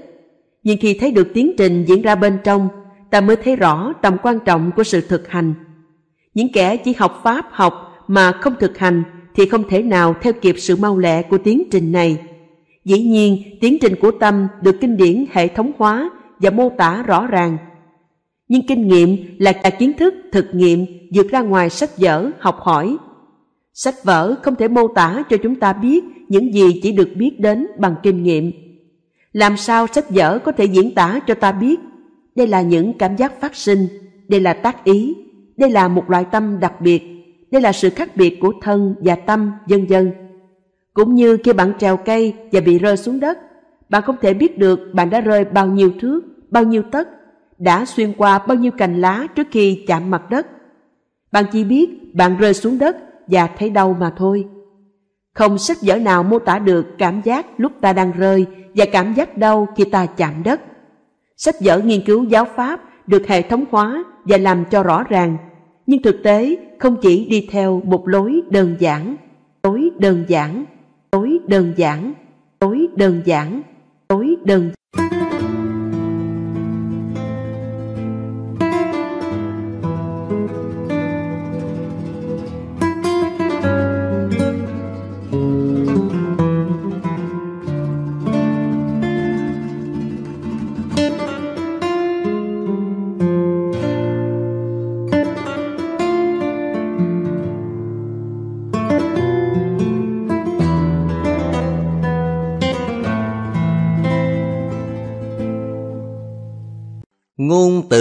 vô ngã Bởi thế, chúng ta phải dùng trí tuệ sâu xa của mình để nghiệm xem cái gì đã khởi sinh trong tâm người giác ngộ. Người giác ngộ hiểu biết qua kinh nghiệm của họ rằng Tâm không phải là ta, không phải là tự ngã của ta. Khi nói cho chúng ta biết tên của các loại tâm và tâm sở, Đức Phật không muốn cho chúng ta dính mắc vào ngôn từ Ngài chỉ muốn chúng ta thấy tất cả đều vô thường, khổ và vô ngã. Ngài dạy chúng ta hãy buông bỏ tất cả. Khi các pháp phát sinh, hãy chánh niệm biết chúng. Tâm thực hiện được sự ghi nhận giác tỉnh này mới là tâm được huấn luyện đúng cách. Khi tâm bị khuấy động thì nhiều loại tâm, tâm sở, phản ứng, vân vân hình thành và nảy nở liên tục cho dù tâm tốt hay tâm xấu Ta cũng chỉ theo dõi và để chúng như thế. Đức Phật chỉ dạy đơn giản Dứt bỏ hết. Nhưng ta không thể dứt bỏ chúng ngay được đâu. Hãy tinh cần quan sát, theo dõi, hiểu rõ tâm mình Để biết làm thế nào để dứt bỏ chúng. Trong việc tu hành Hãy bạn thấy nơi nào còn khuyết điểm Thì hãy gia tâm chú ý vào nơi ấy trong khi đi, đứng, nằm, ngồi Hãy chú tâm vào đấy Giống như người nông phu chưa cày xong thửa ruộng của mình. Mỗi năm người nông phu đều phải chuẩn bị đất Để sẵn sàng gieo hạt. Nhưng năm nay chưa cày xong thửa ruộng Nên lúc nào tâm người nông phu cũng hướng về thửa ruộng. Tâm người nông phu không thể nào an vui Bởi vì anh ta biết công việc của mình chưa làm xong. Mặc dù đang vui với bạn bè nhưng anh không cảm thấy thoải mái chút nào. Vì tâm trí anh lúc nào cũng ưu tư đến thửa ruộng còn gian dở. Hoặc như người mẹ đặt đứa con nhỏ trên lầu Để đi xuống dưới lầu cho súc vật ăn. Tâm người mẹ lúc ấy luôn luôn hướng về người con, Lo lắng không biết có gì xảy ra với đứa trẻ. Mặc dù đang làm công việc khác nhưng tâm người mẹ không rời đứa con. Việc hành thiền của chúng ta cũng như vậy. Chúng ta không được quên Dù đang làm công việc khác, Nhưng tâm không thể nào xa việc thực hành. Tâm phải ở trong thực hành ngày và đêm. Muốn cho việc hành thiền thật sự đạt được tiến bộ Thì phải làm như thế. Chỉ nghe giáo pháp suông mà không hành thiền Thì khó có thể giác ngộ. Tuy thế, việc nghe giáo pháp rất hữu ích. Vào thời Đức Phật Có nhiều vị chứng nghiệm được giáo pháp Và một số đắc quả A-la-hán Trong lúc nghe giáo pháp. Ta có thể so sánh những vị này với những quả bóng đá. Khi quả bóng đá được bơm hơi vào Thì nó phồng lên. Không khí bên trong bị dồn nén Có khuynh hướng muốn thoát ra ngoài Nhưng không có chỗ nào để thoát. Khi đâm một cây nhọn vào quả bóng, Thì tức khắc hơi xì ra. Tâm của các vị môn đồ của Đức Phật, Khi nghe giáo Pháp mà giác ngộ, Thì cũng như vậy. Khi họ nghe giáo Pháp và giáo pháp xuyên thấu tâm họ như cây nhọn đâm vào quả bóng, thì trí tuệ phát sinh. Họ tức khắc thông suốt chân giáo pháp. Đức phật không muốn chúng ta để cho tâm dẫn đi đâu thì đi ngài muốn chúng ta phải luôn luôn làm chủ tâm mình. Nếu tâm muốn đi hướng này, phải dẫn nó đi hướng khác. Nói cách khác, khi tâm muốn điều gì thì đừng chiều theo nó. Giống như trường hợp làm bạn với người nào, Nhưng cuối cùng thấy ý kiến của nhau không còn tương đồng nữa, Không còn hiểu nhau nữa, Và nhiều cuộc cãi giả xảy ra, Thế rồi đường ai nấy đi. Làm như vậy là đúng. Đừng chiều theo tâm. Người nào chiều theo tâm, Tức là chiều theo sự ham muốn thích thú của tâm Và những cái khác của tâm. Điều này cho thấy Người ấy không thực hành giáo pháp. Việc thực hành giáo pháp rất quan trọng. Nếu không thực hành Thì sự hiểu biết của chúng ta Chỉ có tính cách hơi hợt bề ngoài, Chỉ có lớp vỏ mà bên trong rỗng không. Chẳng khác nào có trái cây trong tay Mà chẳng hề ăn. Mặc dù làm chủ nó, Nhưng chẳng hưởng ích lợi từ nó. Chỉ khi nào thật sự ăn trái cây này, Ta mới thưởng thức được hương vị của nó. Cây trưởng thành, đơm bông kết trái, rồi chín. Trái thối rửa, Hột găm xuống đất, Mọc lên cây mới. Cây mới lại lớn lên, Nở hoa ra trái, Và một chu kỳ mới bắt đầu. Cuối cùng nhiều trái chín rơi rụng, Rồi hột găm xuống đất và nhiều cây mới khác mọc lên. Thế gian cũng như vậy, Không có gì mới lạ, Chỉ là sự tuần hoàn cố hữu mà thôi. Cuộc sống của chúng ta ngày nay chẳng có gì khác. Việc ta làm hôm nay chẳng qua là những việc ta làm trước đây. Chúng ta suy nghĩ thật nhiều, Có rất nhiều việc thu hút chúng ta, Nhưng chẳng có việc nào dẫn ta đến chỗ hoàn mãn thật sự. Đôi khi việc dạy dỗ rất khó khăn Cần nhiều kiên nhẫn. Thầy dạy đạo là cái thùng rác Để mọi người dứt bỏ vào đó, Mọi nỗi bực dọc Và mọi vấn đề rắc rối. Thầy dạy càng nhiều người Thì thùng rác của thầy càng đầy, Nhưng đừng lo lắng. Dạy dỗ người khác là phương cách tuyệt diệu Để thực hành Phật Pháp. Phật Pháp sẽ hỗ trợ cho người nào thành thật, Áp dụng Phật Pháp vào đời sống của họ. Người nào dạy dỗ kẻ khác, Trí hiểu biết sẽ phát triển. Nhiều người cho rằng làm như vậy, Tụng thuộc lòng như vậy, Học như vậy Như vậy thì sẽ hết khổ nhưng như vậy thì chẳng khác nào Người ham muốn đủ thứ, Cố gắng thu thập tích tụ thật nhiều thứ nhiều của cải và nghĩ rằng khi họ thu thập đầy đủ thì sự đau khổ sẽ giảm. Hay như người mang gánh nặng trên vai, nghĩ rằng càng chất thêm đồ đạc vào thì gánh càng nhẹ hơn. Đó là lối suy nghĩ của người thế gian, nhưng lối suy nghĩ này đi ra ngoài chánh đạo. Giống như một người đi về hướng Nam, còn người kia đi về hướng Bắc, nhưng họ nghĩ rằng họ đi cùng hướng. Nhiều người phân dân khi thấy ngày nay có nhiều thầy và nhiều lối hành thiền khác nhau. Nhưng chẳng qua cũng giống như chuyện đi vào thành phố bằng nhiều lối khác nhau. Dầu đi lối nào, nhanh hay chậm, rốt cuộc cũng đến thành phố. Thông thường các phương pháp hành thiền chỉ khác nhau bề ngoài. Nhưng có một điều cốt yếu là các phương pháp hành thiền đúng theo lời Phật dạy phải dẫn đến chấm dứt tham ái. Cuối cùng bạn phải dứt bỏ mọi hệ thống, mọi phương pháp và ngay cả vị thầy của mình.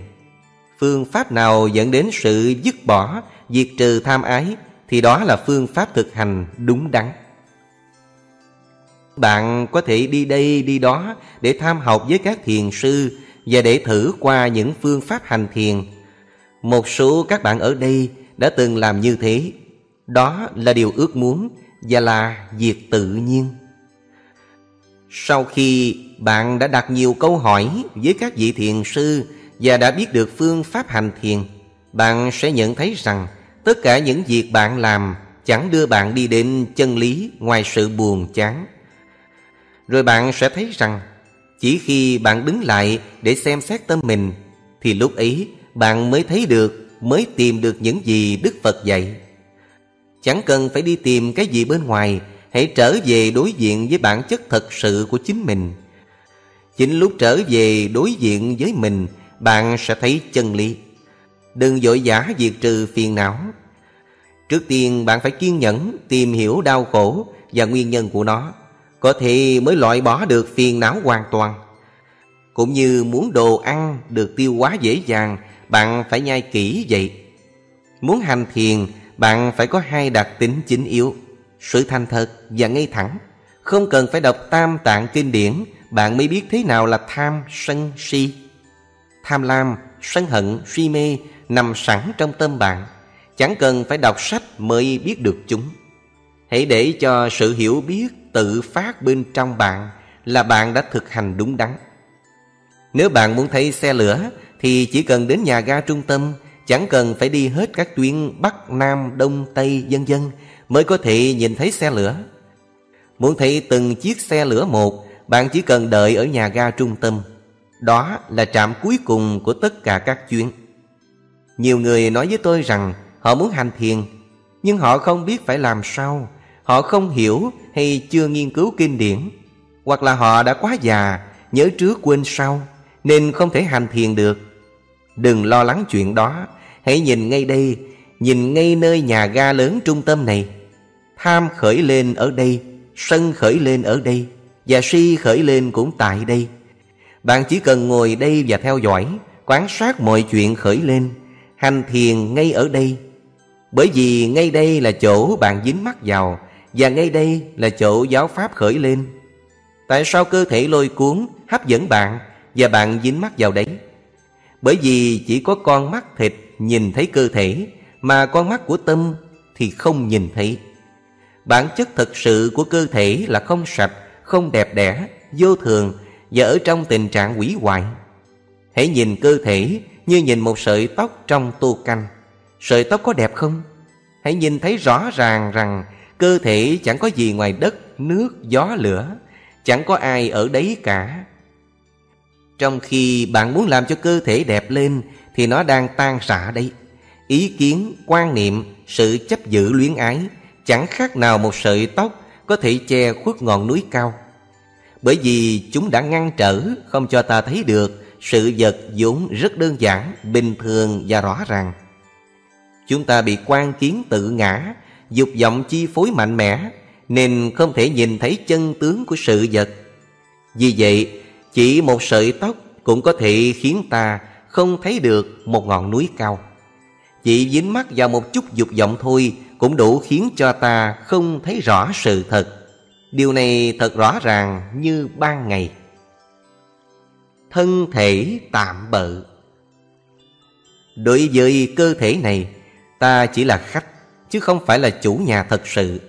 Như cái giảng đường này đây Thật ra chẳng phải là của ta. Ta chỉ là người thuê nhà tạm thời Cũng giống như lũ chuột, thằng lằn và tắc kè Đang sống trong giảng đường này. Nhưng ta chẳng hề ý thức điều này. Cơ thể ta cũng vậy. Rõ ràng Đức Phật đã dạy rằng không có một cái tôi nào cư ngụ bên trong cơ thể này. Nhưng ta cứ khư khư tin chắc rằng Cơ thể này là của ta Của ta thật sự. Đó là quan kiến sai lầm. Nếu cầm một nắm bùn trong tay rồi bóp mạnh, Thì bùn sẽ theo kẻ ngón tay tràn ra. Người bị đau khổ cũng vậy, Khi sự đau khổ bóp chặt họ, Thì họ cũng tìm cách thoát ly. Giảng dạy cho những người có trình độ bất đồng thật là khó khăn. Nhiều người có sẵn tư kiến từ trước. Dạy họ sự thật Họ cho rằng đó là không thật. Tôi đúng, thầy sai. Như thế thì cuối cùng chẳng đi đến đâu cả. Nếu không sớm xả bỏ Thì sẽ chuốt lấy khổ đau. Giống như trường hợp có bốn người đàn ông Cùng đi vào rừng và nghe tiếng gà. Ba người cho rằng đó là gà mái Một người khá quả quyết đó là gà trống. Anh ta hỏi làm sao con gà mái có thể gáy như vậy được? Ba người kia trả lời, Con gà kia chắc chắn là có miệng, Phải vậy không? Có miệng thì nó phải gáy. Họ cãi nhau, Ý kiến bất đồng và không vui, Nhưng rốt cuộc tất cả đều sai. Cho dù bạn có gọi nó là gà mái hay gà trống, Đó cũng chỉ là cái tên thôi. Chúng ta bảo gà mái là thế này, Gà trống là thế kia. Gà trống gáy thì như vậy, Gà mái tục tác thì như thế kia. Đó là chúng ta đã dính mắt Và bị trói buộc vào thế gian. Thật ra, nếu biết rằng chẳng có gà mái hay gà trống gì cả, Thì mọi chuyện sẽ chấm dứt. Lý thuyết về giáo pháp chẳng khác nào một cuốn sách Viết về các loại cây thuốc Và việc thực hành giáo pháp chẳng khác nào đi tìm các cây thuốc này. Nghiên cứu sách vở giúp ta biết được các loại cây thuốc, Nhưng chúng ta chưa nhìn tận mắt các cây thuốc. Chúng ta chỉ được xem những hình vẽ sơ sài và tên gọi Nhưng khi đã có được cuốn sách thuốc và đã được học hỏi, nghiên cứu, ta có thể dễ dàng đi tìm các cây thuốc. Sau khi tìm tòi nhiều lần, chúng ta có thể nhận dạng các cây thuốc một cách dễ dàng. Bằng cách này, ta đã sử dụng cuốn sách một cách hữu ích. Sở dĩ chúng ta có thể nhận ra nhiều loại cây thuốc vì chúng ta đã nghiên cứu sách thuốc trước. Sách thuốc là thầy của chúng ta. Cũng vậy, phần lý thuyết về giáo pháp có lợi ích và giá trị như thế. Vì vậy nếu chỉ hoàn toàn y cứ vào việc hành thiền Mà không để thì giờ học hỏi Thì chẳng khác nào đi tìm cây thuốc Mà không học hỏi nghiên cứu trước Chẳng biết gì về vật mà ta muốn tìm Thì làm sao mà tìm được vật ấy Nhưng chỉ học hỏi nghiên cứu sách thuốc Mà không đi tìm thuốc Không nhận diện được mặt thuốc thì cũng chẳng đem lại lợi ích gì. Bởi vậy, cả lý thuyết lẫn thực hành đều quan trọng. Tâm chỉ là một điểm đơn giản, Nhưng là trung tâm của vũ trụ. Tâm chúng ta chẳng khác nào người chủ, Và các cảm giác chẳng khác nào Những người khách đến ngụ trong nhà ta một thời gian. Hãy tìm hiểu kỹ những du khách này. Hãy làm quen với những bức tranh sống động do họ vẽ Và những câu chuyện hấp dẫn do họ kể. Hãy ngoan ngoãn theo họ. Nhưng nhớ đừng rời khỏi chỗ ngồi của bạn. Vì ngoài chiếc ghế bạn đang sử dụng không còn chiếc ghế nào quanh đấy nữa. Nếu bạn tiếp tục giữ chỗ ngồi Rồi chào mừng từng vị khách khi họ đến Nghĩa là luôn luôn giữ chánh niệm Chuyển tâm đến những người hiểu biết, tỉnh thức Thì những người khách khác cuối cùng sẽ không đến nữa. Nếu bạn thật sự chú ý đến họ Họ sẽ đến với bạn bao nhiêu lần nữa? Chuyện trò với bạn Bạn sẽ hiểu rõ từng người một. Chắc chắn cuối cùng tâm bạn sẽ an định. Người hành thiền thuần thục Thấy mọi sự mọi vật đều sinh diệt không ngừng. Chẳng có gì thường tồn bất biến. Họ quan sát theo dõi mọi khía cạnh Mọi chiều hướng của sự vật Và thấy rằng chẳng có gì bền vững cả. Trong mọi tư thế đi, đứng, nằm, ngồi Họ đều thấy như vậy. Chỗ nào họ nhìn đến cũng chỉ thấy khổ đau, quỷ hoại mà thôi. Họ thấy thân và tâm giống như một hòn sắt nóng đỏ. Trên hòn sắt còn đang nóng đỏ Bạn có thể tìm được điểm nguội nào để sờ tay vào chăng? Năm uẩn cũng vậy Nắm chỗ nào cũng bị phỏng cả. Bởi thì không nên dính mắt Dù đó là sự an tịnh hay định tâm đi nữa. Cũng không nên nói rằng sự bình an tĩnh lặng là của tôi Hay chính là tôi. Có ý nghĩ tôi hay của tôi Sẽ phát sinh ảo tưởng đau thương về tự ngã. Đó là thế gian của tham ái và si mê. Một hòn sắt nóng đỏ khác. Trong lúc thực hành Chúng ta thường có khuynh hướng nắm giữ. Coi những kinh nghiệm đạt được là của ta, tôi. Nếu bạn nghĩ tôi an định, tôi dao động Tôi tốt hay tôi xấu Tôi hạnh phúc hay tôi đau khổ Thì sự dính mắc này là nguyên nhân của sinh thành và hiện hữu. Khi hạnh phúc chấm dứt, Đau khổ xuất hiện. Khi đau khổ chấm dứt, Hạnh phúc xuất hiện. Bạn sẽ thấy chính mình không ngừng phân dân Giữa thiên đường và địa ngục. Đức Phật thấy rõ điều kiện của tâm là vậy, Và Ngài hiểu rõ đó là nguyên nhân sinh thành và hiện hữu. Tâm ở trong điều kiện đó Nên sự giải thoát không hoàn thành được. Ngài bèn lấy những kinh nghiệm đó Và quán xét chân tướng của chúng. Do có nắm giữ, Nên có sanh và tử. Trở nên hân hoan là sanh, Trở nên thối chí là tử. Có chết nên có sống. Sinh và tử từ thời điểm này kéo sang thời điểm kia, kế tục nhau không dứt. Như một guồng bánh xe kéo chỉ, quay không ngừng. Chúng ta không thể nào ảnh hưởng đến tâm của người đang chết bằng những điều thiện hay ác. Chẳng hạn như, tôi cầm một thỏi sắt nóng đỏ rồi dí vào ngực bạn và tay kia cầm một cây kẹo đưa cho bạn. Cây kẹo đó có hấp dẫn được bạn không? Ta có thể dùng tình thương, lòng từ ái để đối xử với người đang chết càng nhiều càng tốt. Nhưng điều quan trọng là ta phải biết nhân đó quán chiếu vào bên trong chính mình để biết rằng ta cũng cùng chung số phận như họ, nghĩa là ta không thể nào tránh khỏi cái chết. Nếu không làm được như vậy thì thật sự chúng ta chẳng có được chút lợi ích gì cả. Chúng ta sinh ra với hai bàn tay trắng và chết đi cũng chỉ với hai bàn tay trắng. Cơ thể chúng ta cũng chẳng khác nào một quán trọ. Thế rồi một ngày nào đó, Chúng ta phải rời khỏi cơ thể này Và ra đi một mình. Tâm là gì? Tâm chẳng có hình dáng gì cả. Sự nhận biết cảm giác tốt xấu gọi là tâm. Giống như người chủ của một căn nhà. Chủ ở ngay trong căn nhà còn khách khứa chẳng qua chỉ đến viếng chủ trong chốc lát, Hay tạm trú dài hôm thôi Chủ nhà chỉ là người tiếp đón, Đãi đằng khách khứa Vậy ai đã nhận cảm giác? Sự nhận biết cảm giác này là gì? Và ai đã xả bỏ những cảm giác này Cái đó ta gọi là tâm, Nhưng mấy ai thấy được điều đó Họ tự nghĩ quẩn quanh, Tâm là gì? Tâm là gì? Đừng bận tâm vào chuyện đó, Đừng tự tạo lấy phiền não cho mình làm gì cái gì đã thu nhận cảm giác Cái gì thương cảm giác này Và ghét cảm giác kia? Ai đó vậy? Có thực sự có kẻ thương kẻ ghét đó không? Chắc chắn là có Nhưng mà ta không thể thấy được. Đó là cái mà ta gọi là tâm. Cách làm, cách sống Cá tính riêng, vân vân của chúng ta Thật ra chẳng khác nào những đứa con nít.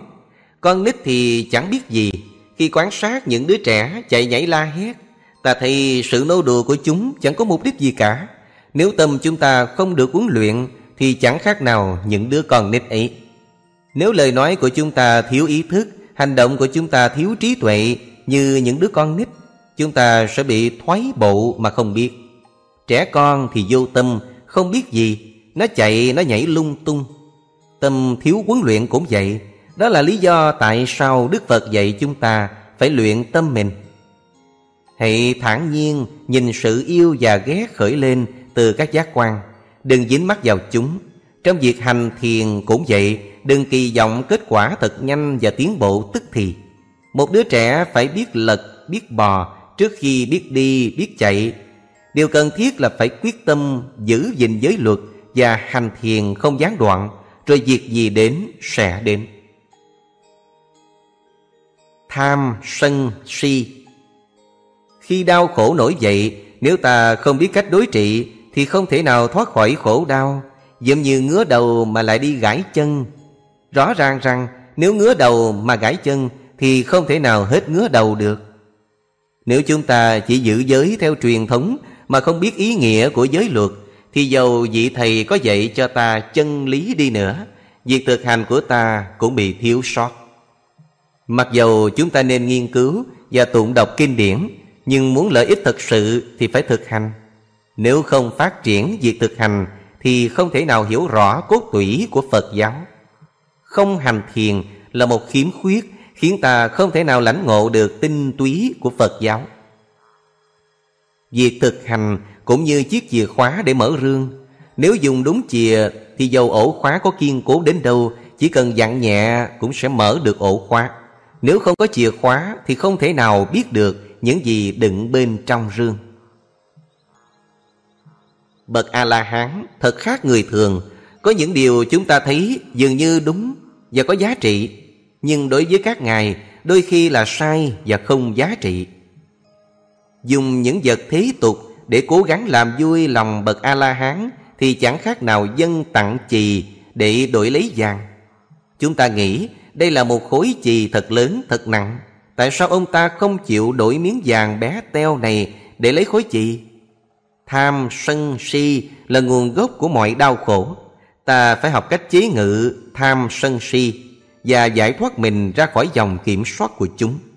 Điều đó thật khó thực hiện, chẳng khác nào phải xa rời người bạn đã sống với nhau từ thời thơ ấu. Muốn chia tay với một người bạn thân thiết từ thời thơ ấu thật chẳng dễ dàng chút nào. Trong việc thực hành, trước tiên cần phải có tâm định kiên cố để cho trí tuệ phát sinh. Định tâm chẳng khác nào cái bật điện đã được bật lên. Nếu chưa bật điện lên thì không có ánh sáng. Cũng như định tâm là cái bát trống và trí tuệ là thức ăn đựng trong bát. Nếu không có bát thì lấy gì để đựng thức ăn?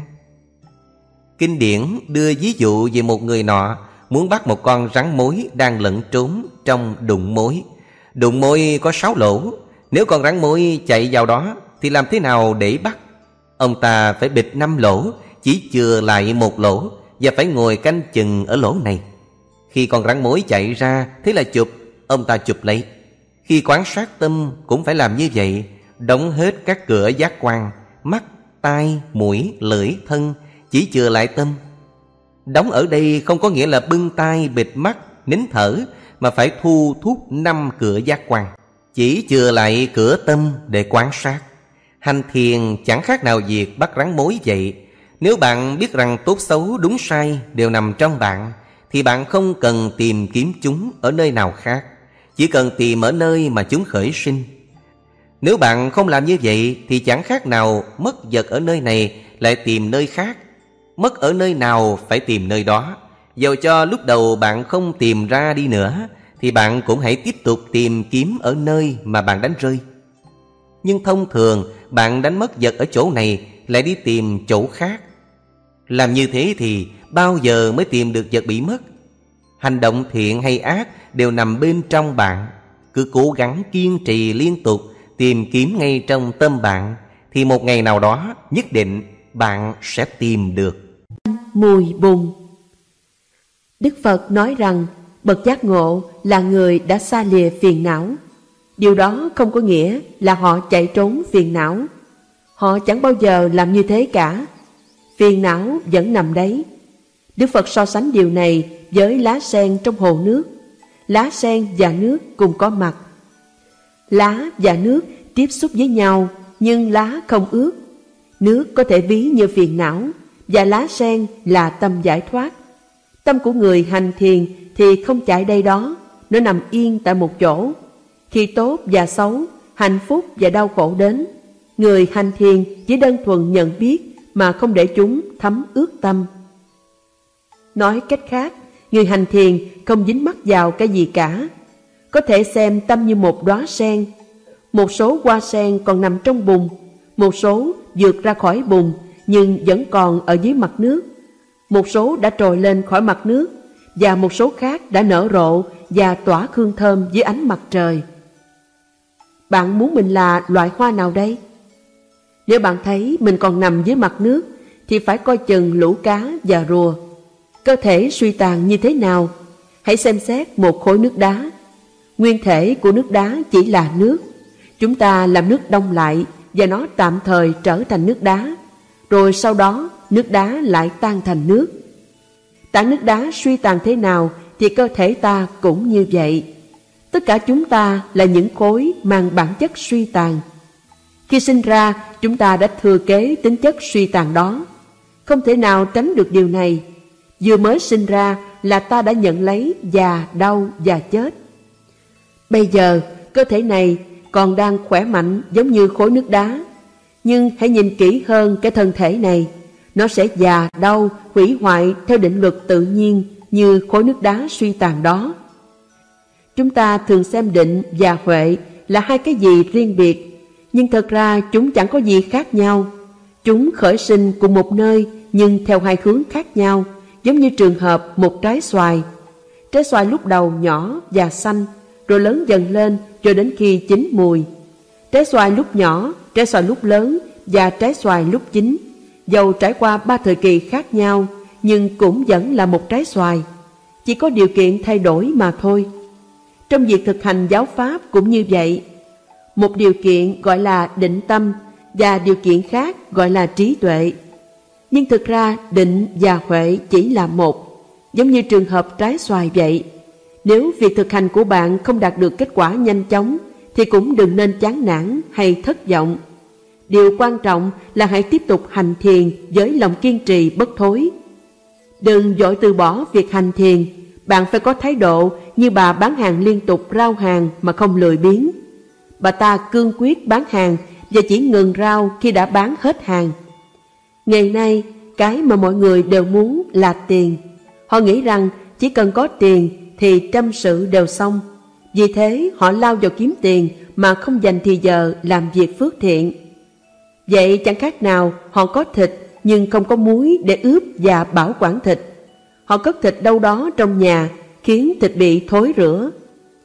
Người muốn có tiền không những phải biết cách làm ra tiền mà còn phải biết cách sử dụng hay cất giữ tiền nữa. Bạn không thể nào chỉ mua thịt rồi để đâu đó quanh nhà, miếng thịt sẽ bị thối. Điều phước thiện khởi sinh từ một tâm thiện đã có trước. Nếu biết được nguyên nhân theo cách này thì người ta sẽ biết cách tạo nhân, bởi vì quả sẽ tự nhiên theo sau. Nhưng thường người ta không tạo ra nhân đúng. Người ta rất muốn có phước thật nhiều nhưng lại không muốn tạo ra nguyên nhân để có được phước đó. Những suy nghĩ sai lầm này mang lại nhiều tai hại, bối rối và hoang mang. Thật khó từ bỏ dục lạc ngũ trần.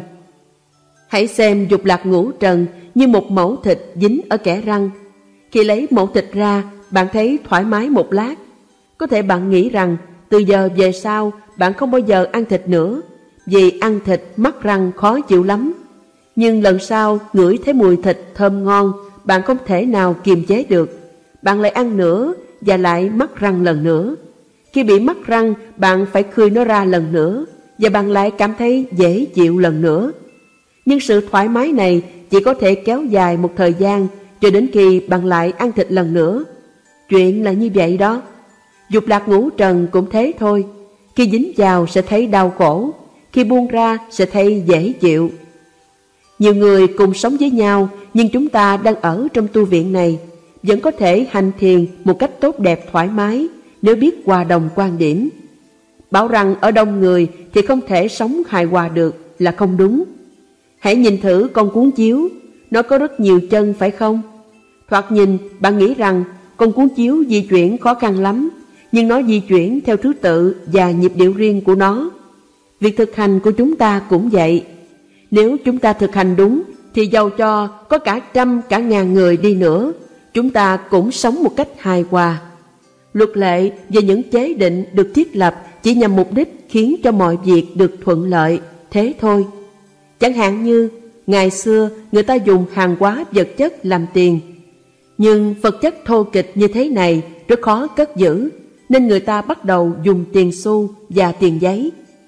Giả sử về sau có một đạo luật lấy sáp ong và phân gà làm tiền, thế là người ta bắt đầu chém giết lẫn nhau vì sáp ong và phân gà.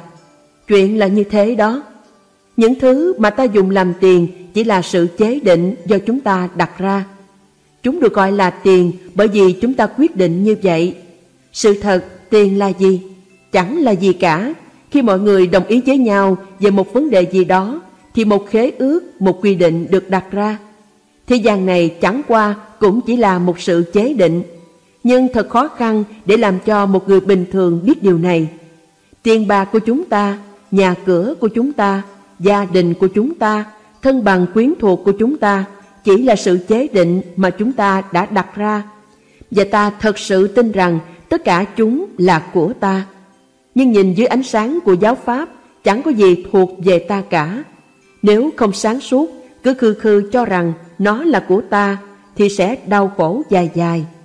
Khi biết được bản chất của tâm là liên tục thay đổi, sẽ hiểu tâm như thế nào. Phải nhớ rằng tâm luôn luôn thay đổi, lúc thiện, lúc ác. Nếu biết rõ điều này, thì giàu lúc đang hành thiền, mà tâm ý rời bỏ đề mục ta hay suy nghĩ, ta cũng cảm thấy bình an.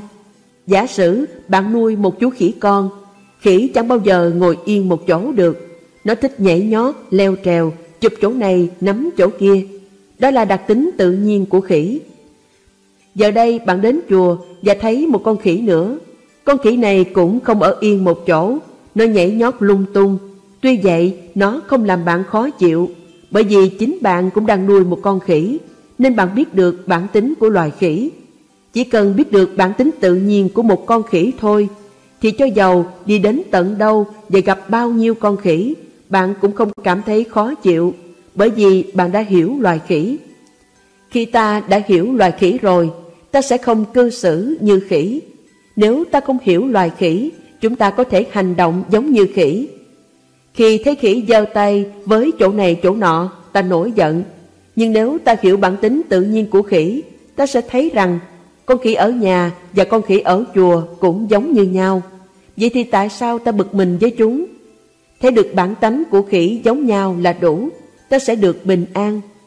Dục lạc ngũ trần chẳng khác nào một tổ đầy kiến lửa. Ta lấy một khúc cây chọc vào ổ kiến cho đến khi những con kiến leo lên khúc cây, bò lên mặt rồi cắn mắt và tai ta. Nhưng ta vẫn chưa biết là ta đang lâm vào tình trạng như vậy. Trong những lời dạy của Đức Phật, có nói rằng, khi ta thấy sự tai hại của một điều nào đó, thì giàu cho nó có tốt đẹp đến đâu đi nữa, ta vẫn biết nó tai hại. Khi ta chưa thấy sự tai hại của một vật gì đó, thì ta thấy rằng vật đó tốt. Nếu ta chưa thấy được tai hại của vật gì đó, thì ta không thể nào tránh được nó. Phần đông đợi cho đến khi già khọm, đến lúc tuổi già xế bóng, mới bắt đầu đến chùa hành thiền tại sao phải đợi đến lúc đó mới chịu đến chùa khi bạn nói với một bà cụ, mẹ ơi đi chùa với con, bà cụ trả lời, con đi đi, ta bị lãng tai. Bạn có hiểu tôi muốn nói gì không? Khi tai bà ta còn tốt, thì bà ta nghe những gì? Bây giờ khi trọng tuổi rồi, tai bà không còn nghe rõ, đi đến chùa nghe Pháp cũng không nghe được gì. Đừng đợi đến khi thể lực kiệt tận mới bắt đầu nghĩ đến việc thực hành giáo Pháp. Dối trá và tham vọng Thói quen tham lam, sân hận, si mê của chúng ta luôn luôn lừa dối chúng ta. Nhưng nếu ta kiên trì tỉnh thức, cuối cùng ta sẽ bỏ được chúng. Y như trường hợp, có một người già thường đến và kể đi kể lại cho chúng ta nghe một câu chuyện xạo. Khi biết được sự thật, những gì mà người ấy đã kể, chúng ta sẽ không tin tưởng người ấy nữa.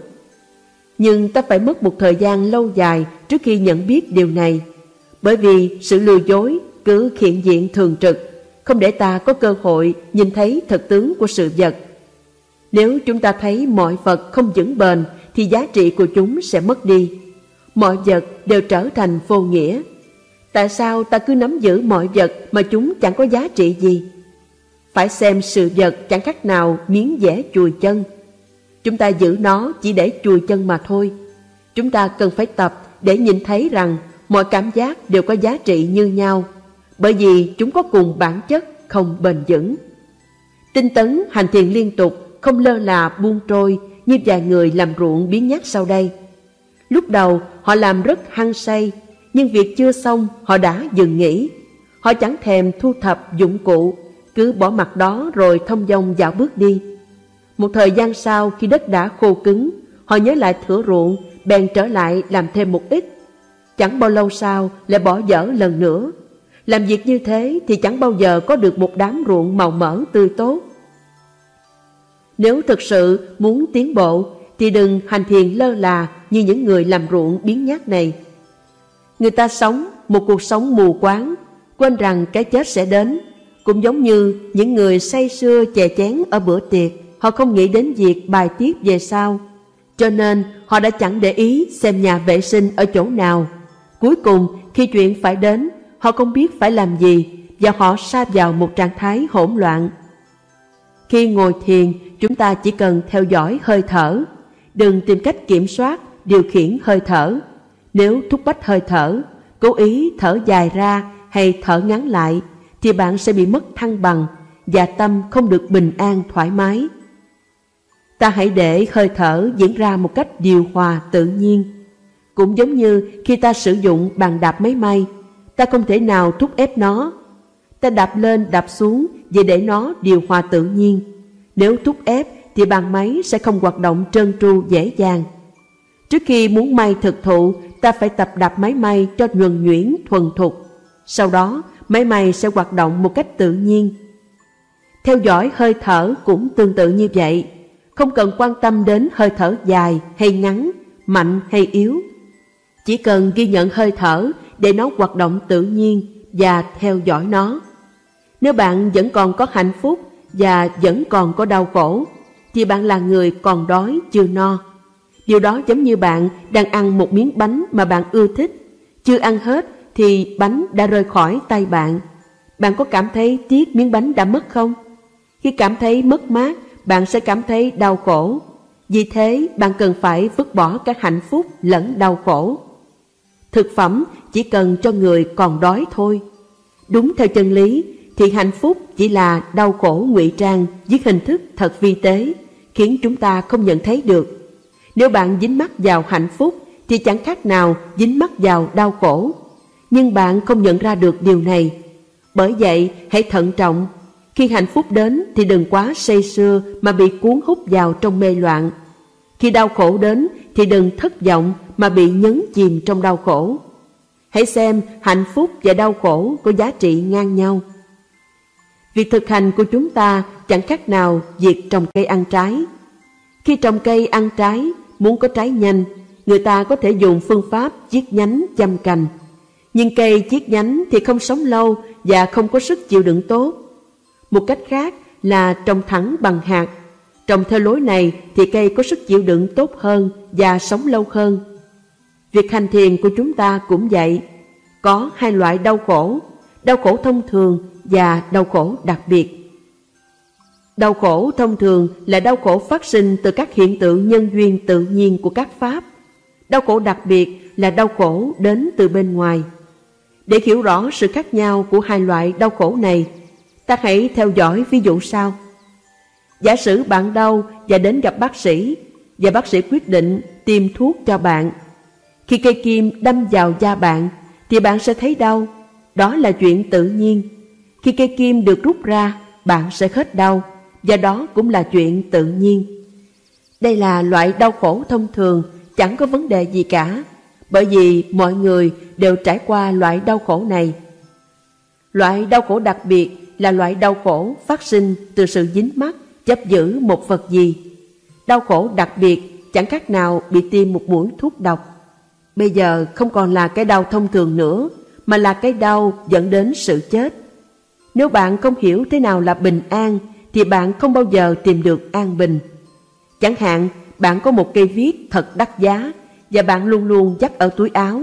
Nhưng một hôm, bạn để cây viết đâu đó mà quên mất. Lúc sờ tay vào chỗ thường dắt cây viết, bạn không thấy nữa. Bạn hốt hoảng vì nghĩ rằng cây viết đã mất. Bạn tiếc nuối vì bạn có sự hiểu biết sai lầm. Bạn không thấy được chân tướng của sự vật nên bạn đau khổ. Bạn luôn luôn bận tâm vì bị mất cây viết quý giá đó. Tiếc quá, ta đã bỏ ra một số tiền lớn để mua cây viết mà bây giờ lại đánh mất rồi.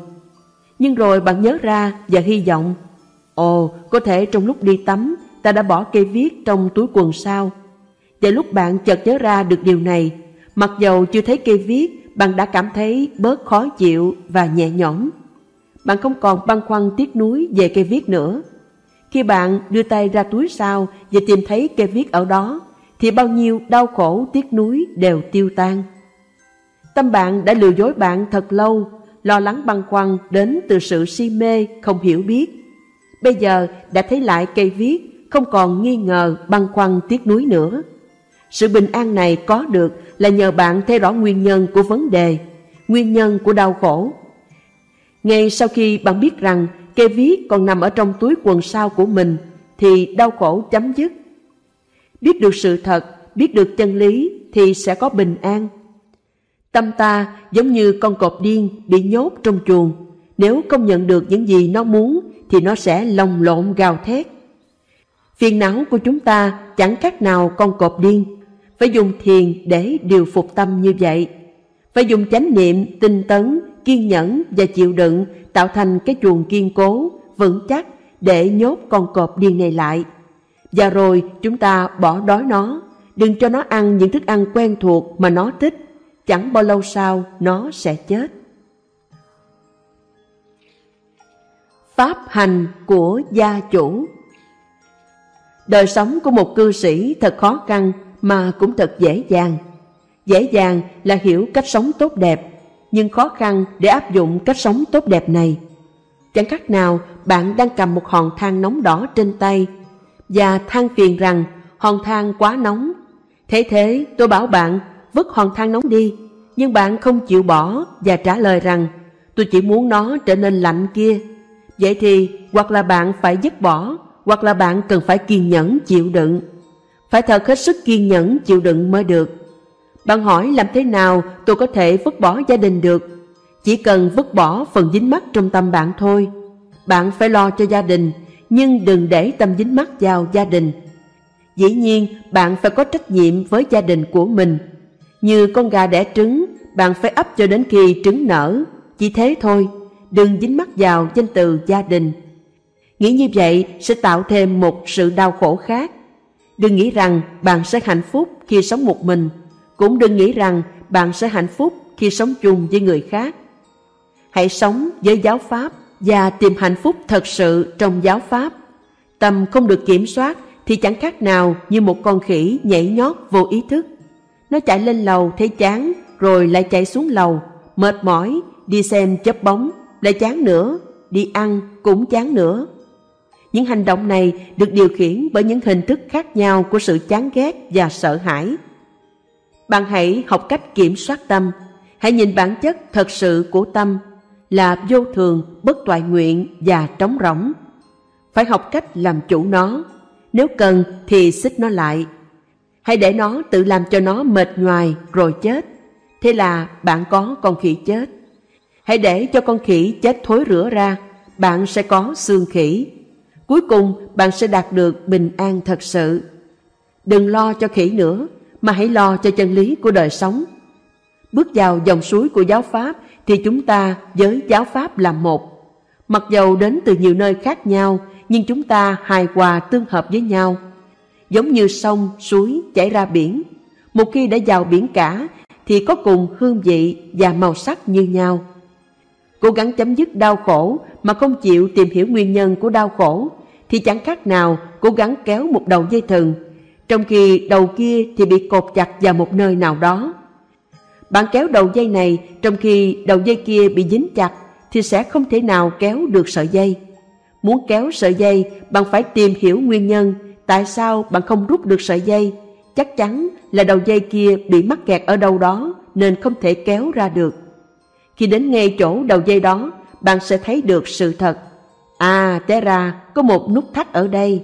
Bạn mở nút thắt ra và rút được sợi dây dễ dàng.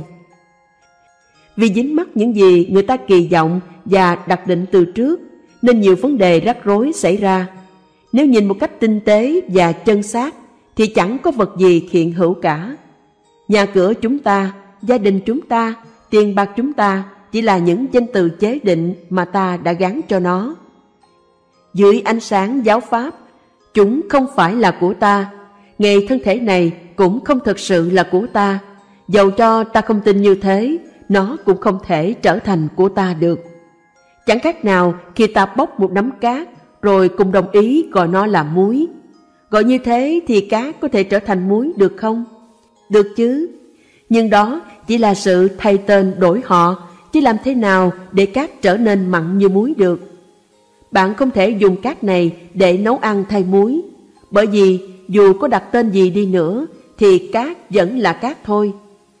Thực hành giáo pháp cũng như trò học viết chữ, lúc mới tập viết, đứa trẻ không thể nào viết ngay hàng thẳng lối được. Chữ viết méo mó, siêu vẹo, nhưng dần dần qua nhiều lần thực tập, đứa trẻ sẽ viết khá hơn. Việc thực hành giáo pháp cũng như vậy. Lúc đầu bạn rất lúng túng, có lúc tâm an tịnh, có lúc tâm dao động, bạn không biết gì là gì cả.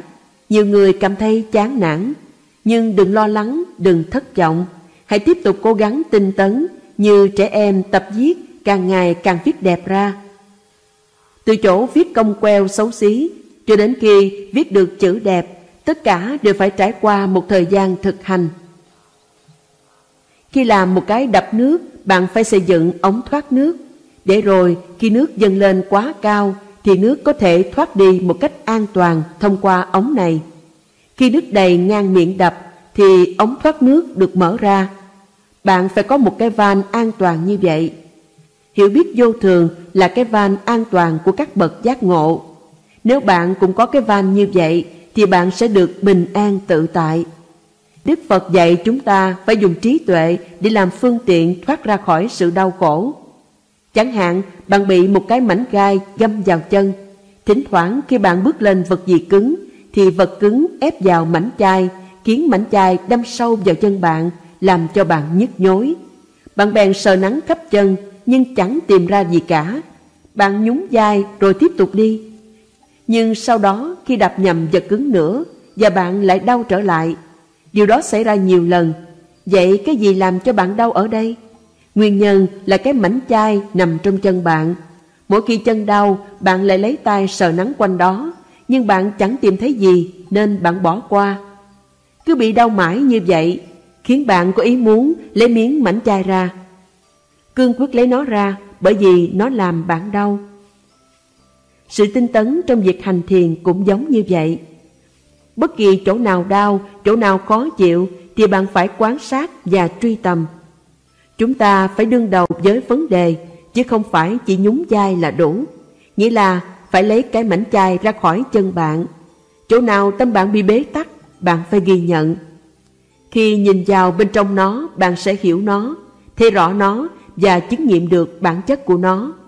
Tâm giống như một con ngựa bất kham, rất khó huấn luyện bạn phải làm gì khi bạn có một con ngựa trứng như vậy? Hãy cho nó nhịn đói một lát, nó sẽ đến gần bạn hơn. Khi nó đã biết nghe lời bạn, hãy cho nó ăn một chút. Chúng ta phải huấn luyện tâm như vậy. Với chánh tinh tấn, chúng ta có thể đạt được trí tuệ. Bạn phải tìm hiểu nguyên nhân cội nguồn của sự vật. Chẳng hạn, bạn đang đi và vấp phải một gốc cây nhỏ. Bạn bèn lấy dao chặt nó đi, nhưng nó lại mọc trở lại và bạn lại dẫm lên gốc cây ấy một lần nữa. Bạn lại tiếp tục chặt và gốc cây lại tiếp tục mọc lên. Cách tốt nhất là bạn phải kiếm một cái xe kéo để bứng tận gốc nó lên. Nhưng bạn phải làm ngay, đừng lần lửa, hẹn nay, hẹn mai. Điều đó giống như bạn nhủ thầm, hôm nay ta nên đi chăng, có nên đi không, hay để ngày mai hãy đi. Qua đến ngày mai, bạn lại tự hỏi, có nên đi hay là không đi. Và bạn cứ tiếp tục tự hẹn ngày này qua ngày khác mà chẳng đi đâu cả cho đến ngày bạn chết. Bạn chỉ cần quyết định đi, vậy là đủ. Thực hành là trực tiếp quan sát tâm, đó chính là trí tuệ. Khi bạn đã xem xét và hiểu biết tâm mình, thì bạn sẽ có đủ trí tuệ để hạn chế sự định tâm, cũng như có đủ trí tuệ để bớt lệ thuộc vào sách vở. Nếu bạn đã thực hành thuần thục và không còn dính mắc lệ thuộc vào bất cứ cái gì. Lúc bấy giờ, bạn hãy trở về với sách vở. Sách vở lúc bấy giờ cũng giống như đồ ăn tráng miệng. Chúng giúp bạn chỉ dẫn kẻ khác, hoặc bạn cũng có thể trở về với thiền vắng lặng. Vì bây giờ, bạn đã có trí tuệ là không dính mắc vào bất cứ cái gì. Giáo Pháp nằm ngay trong tâm bạn chứ không phải trong rừng. Đừng nghe ai mà hãy lắng nghe tâm mình. Bạn chẳng cần phải đi nơi nào để tìm kiếm giáo pháp. Giáo pháp nằm ngay trong tâm bạn, cũng giống như trái xoài ngọt đã nằm sẵn trong trái xoài xanh. Nếu biết sử dụng phiền não một cách khôn khéo thì sẽ mang lại nhiều ích lợi. Cũng giống như dùng phân gà và phân trâu để bón cho cây đu đủ. Phân thì thật dơ giấy, nhưng khi cây trổ quả thì trái đu đủ thật ngon ngọt. Bất cứ lúc nào phiền não xuất hiện, như sự nghi ngờ chẳng hạn, thì hãy nhìn vào nó, quan sát, theo dõi ngay tại đó. Điều này sẽ giúp cho sự thực hành của bạn phát triển và kết trái ngon ngọt. Nếu việc nghe giáo Pháp giúp cho bạn được bình an tĩnh lặng thì là đủ rồi. Bạn chẳng cần phải cố gắng nhớ bài Pháp làm gì. Có thể một số các bạn không tin điều này, nhưng nếu tâm bạn bình an tĩnh lặng, nghe những gì đang nói và để nó trôi qua trong khi liên tục quan sát, thì bạn đã làm việc như một chiếc máy thu âm rồi. Một thời gian sau, mỗi khi bạn bật máy lên, tất cả đều được ghi lại đầy đủ.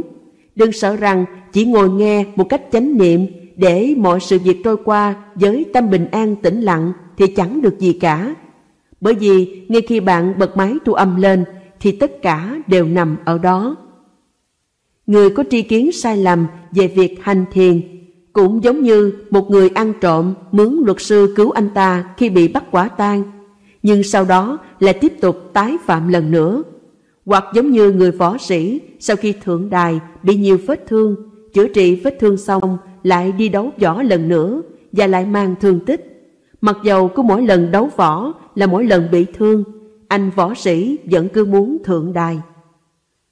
Mục đích của việc hành thiền không phải chỉ để tạo được một ít yên tĩnh trong một thời gian ngắn, tạm thời chấm dứt mọi đau khổ, khó khăn, nhưng là để nhổ tận gốc rễ nguyên nhân đã khiến chúng ta bất an. Nếu đời sống thế tục thuận lợi cho việc hành thiền, thì Đức Phật đâu có khuyến khích chúng ta đi tu làm gì. Thân và tâm chúng ta như những băng đảng cướp của giết người, chúng luôn luôn kéo chúng ta đến hầm lửa, tham lam, sân hận, si mê. Đời sống thế tục có rất nhiều khó khăn trở ngại, ngũ dục luôn luôn lôi cuốn. Chúng mời gọi ta đến căn nhà ái dục với một giọng nói ngon ngọt thân thiện. Đến đây, hãy đến đây người bạn thân mến. Và khi bạn đến gần thì cửa mở và súng nổ. Hãy hiểu và theo dõi tâm. Tâm trong sáng nhưng nó bị ô nhiễm, bị nhuộm màu vì tình cảm, vì cảm xúc. Hãy cuốn luyện tâm thế nào để tâm trở thành một mạng lưới dày chặt, rắn chắc, tóm gọn mọi cảm xúc, cảm giác, rồi quán sát xem xét chúng cẩn thận trước khi phản ứng. Chúng ta hãy lấy ví dụ về một cội cây để hiểu rõ sự bảo vệ và duy trì Phật Pháp bằng cách hành thiền. Cây gồm có rễ, thân, cành và lá. Các bộ phận lá, thân, cành đều tùy thuộc vào rễ, bởi vì rễ đã hút chất bổ chuyển đến các cơ phận trên. Cây nhờ rễ để duy trì sự sống. Chúng ta cũng vậy, hành động và lời nói của ta là thân, lá, cành và tâm là rễ. Rễ hấp thụ chất bổ để nuôi dưỡng toàn thể thân cây, giúp cho cây đơm hoa kết trái. Hành thiền là luyện tâm trong sạch, là giúp cho rễ trí tuệ tăng trưởng để nuôi cho cành lá thân khẩu. Tâm tốt hay xấu, có chánh kiến hay tà kiến đều thể hiện qua lời nói và hành động. Bởi thế, việc bảo vệ và duy trì Phật Pháp bằng cách thực hành giáo Pháp thật vô cùng quan trọng. Có ai có thể điều khiển cây mọc khác đi cái lối mọc tự nhiên của nó không? Cây không thể chuyển trò, không thể chạy đây chạy đó, nhưng nó có thể mọc theo đường lối riêng của nó để tránh các chướng ngại. Khi gặp chỗ hiểm hóc khó tăng trưởng, nó bèn vươn ra ngoài để nhận ánh sáng. Theo bản chất, cây chẳng biết gì cả, nó chỉ sinh hoạt theo định luật của tự nhiên. Nhưng nó lại biết cách mọc thế nào để tránh khỏi nguy hiểm nó biết vươn đến chỗ thích hợp cho sự tăng trưởng của nó. Chúng ta nên học theo cách sinh hoạt của cây. Nếu chúng ta muốn chữa trị đau khổ, và nếu yêu hay ghét cũng đều là đau khổ, thì chúng ta phải tìm cách tránh xa chúng, đừng thân thiện, gần gũi, gắn bó với chúng.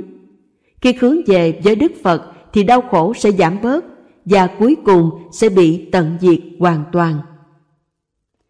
Hư ngụy Người thế tục thường nói những điều khư ngụy, dối trá. Chẳng hạn, bạn tình cờ gặp trên xe lửa một người bạn mà từ lâu bạn không liên lạc.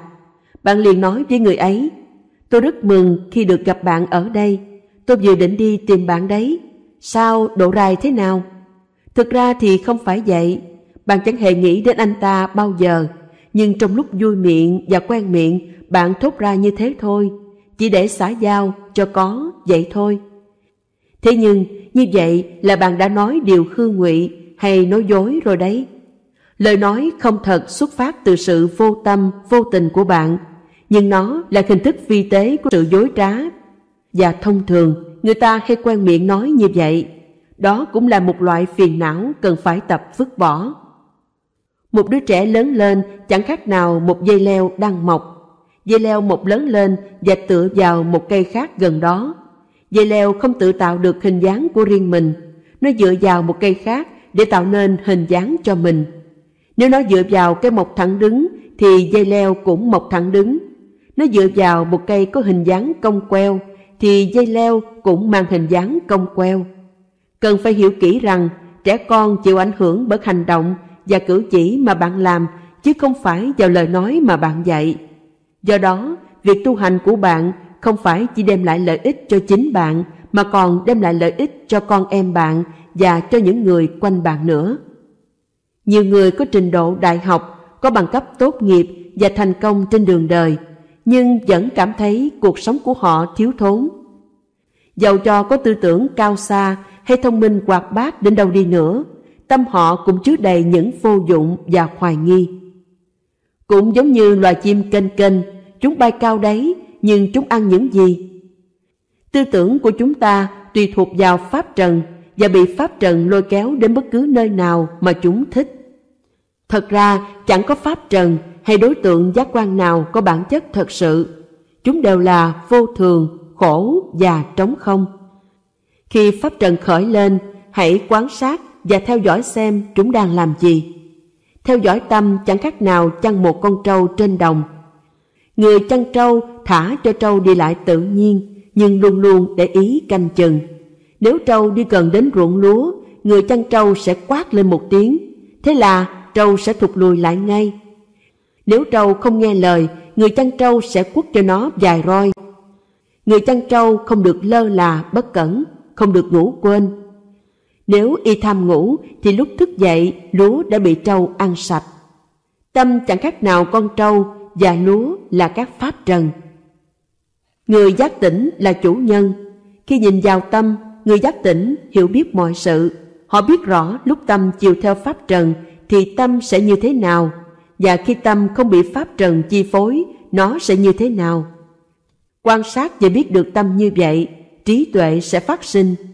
Khi tâm gặp pháp trần, nó sẽ giữ chặt pháp trần đó như con trâu gặp lúa là ăn ngay. Bởi vậy, bất kỳ tâm đi đâu đều phải quan sát, theo dõi nó. Khi tâm đến gần ruộng lúa pháp trần, hãy la nó ngay. Nếu nó không nghe, hãy quất cho nó vài roi. Muốn tìm bình an trong thế gian này, bạn cần phải có nhiều nỗ lực. Chẳng khác nào việc đào giếng để lấy nước. Nước chảy ngầm dưới đất, nhưng bạn phải đào giếng mới lấy được. Hoặc như bạn đã có sẵn một vườn cây ăn trái, trái chín đầy cành, nhưng bạn phải hái mới được. Trái cây không thể tự động rơi vào miệng bạn. Chúng ta không thể nào tách rời thiền định và thiền minh sát. Muốn quán sát phải có sự định tâm, và muốn định tâm cần phải có sự quán sát để hiểu rõ tâm.